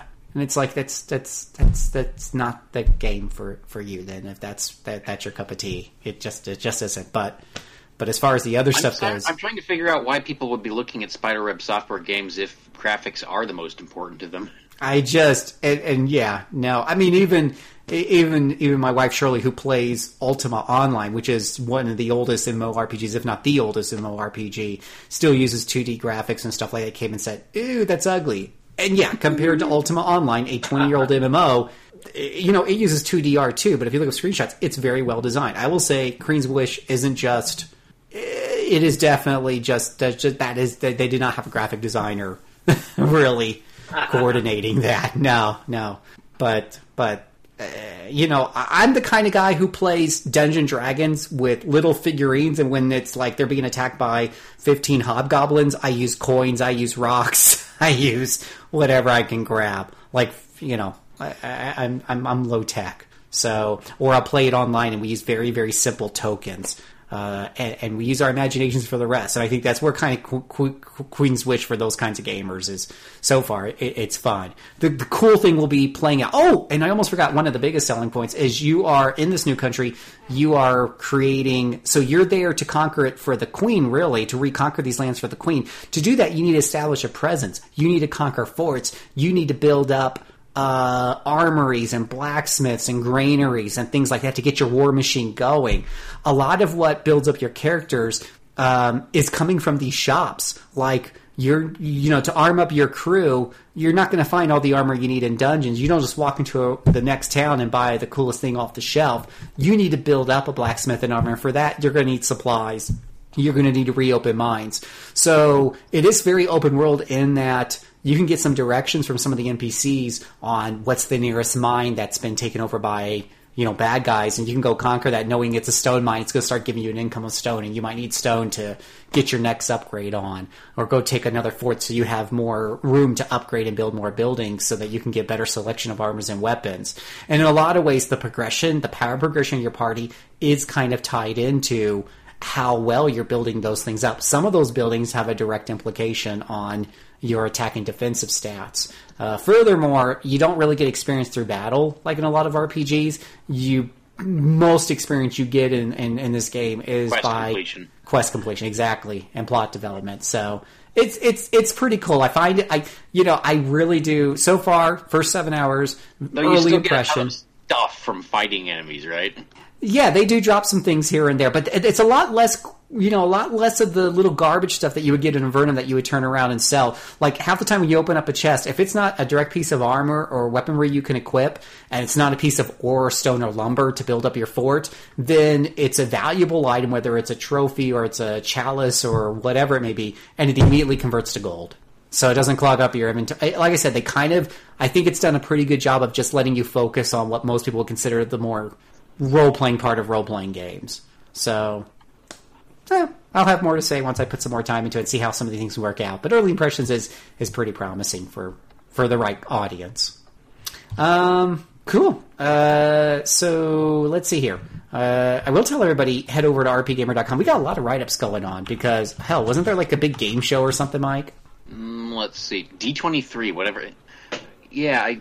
I can't remember what the hell that stands for because it's fairly new, but we got a lot of news out of it. We got a lot of news out of it, so go go and, and, and, and yeah, go and read those things, check those things out. Uh, we got quite a few write-ups. Uh, we've also got, oh gosh, we got something. I know we have something.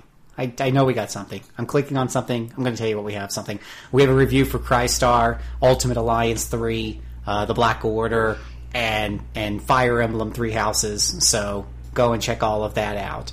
Uh, lots of stuff on there. Uh, and I'll remind y'all that this podcast is a production of r p gamer dot com. Oh, but one, one other thing, too. If any of y'all listening have ever played Kinseed, it's a simulation, kind of reminds me of uh, one of those Harvest Moon type of games, uh, Stardew Valley deals. If any of you played it, it's still in beta, whatever, one of those things that's been in beta forever. Tell me what you think. I'd love to hear, because because my wife's interested, but I'd like to hear some other opinions. Anyways, this is a production of r p gamer dot com, your source for news, reviews, and home to the best gaming community on the net. Head on over, join our Discord. The information's right there in our community on our website, and come join in on conversations where we're talking about this stuff all the time. We have a channel just just to talk about the C R P G Club, and uh, and, and we'd love to hear from you. Uh, so, yeah, head on over, or head to our general channel, just talk about R P Gs in general. We'd love to engage with you. Leave your comments uh, on the latest show, uh, on our podcast, right there on the website directly, or hit us up at Twitter. I'm at J C Servant, Mister Minky's at JuMaySin, uh, RPGamer's at RPGamer, of course. So let us know what you're thinking. We'll be happy to read your comments on the air. Mister Minky, you want to put us to bed? I was going to suggest other things that we could blend with Shin Megami Tensei, and the most fruitful one that I immediately thought of was Yakuza. Yes, let's blend Persona and Yakuza. Let's let's see how that goes. I'm sure it will work well, and you can come up with your own potential. I would like to blend my Shin Megami Tensei or Persona with this series and see how it works. And on that note, good night.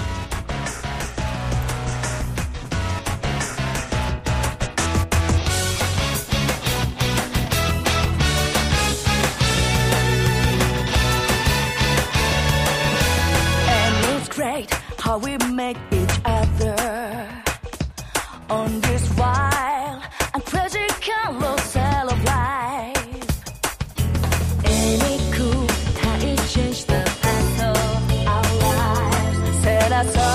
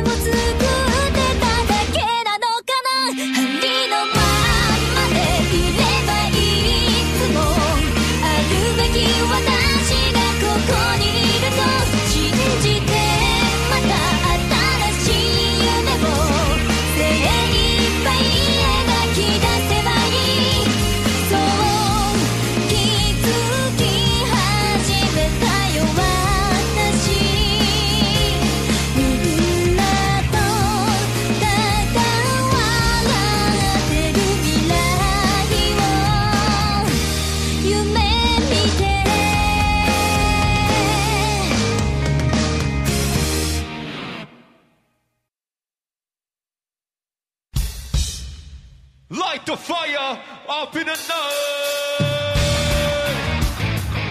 Konnichiwa.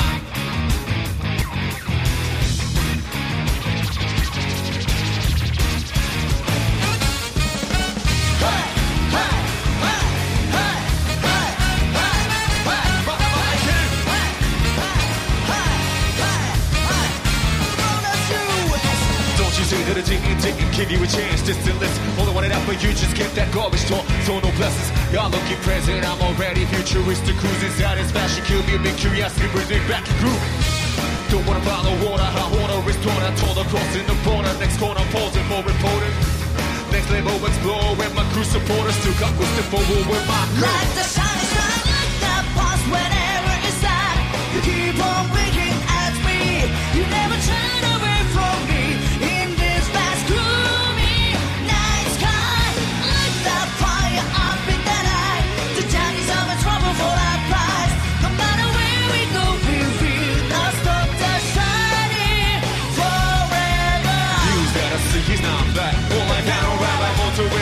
Drama going, gorillas, bananas. I just wanna have a lot of fun. Endless surviving, no riding, I'm driving, no rattling, battling, I'm giving dazzle. Hey, hey, hey, hey, hey, hey, hey, hey, hey, hey. Once again, don't you say that it didn't, didn't give you a chance just to listen. Only wanted out for you, just get the garbage talk. So no blessings, y'all looking present. I'm already futuristic, cruising satisfaction. Kill me, make curiosity, brings me back and grooving. Don't wanna follow order, high order, restore that toilet, crossing the border, next corner, posing for reporters.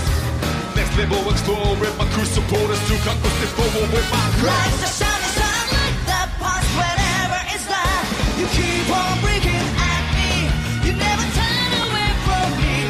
In this past gloomy night sky, light the fire up in that eye. So trying some trouble for that prize. No matter where we go, we're free. Cause of the shining forever. News that I see it now, flat. Will I battle around? I want to win more overdrive. I'm going over this bananas. I just wanna have a lot of fun. And surviving the riding, the prodigy, battling, battling. I'll give it dazzle.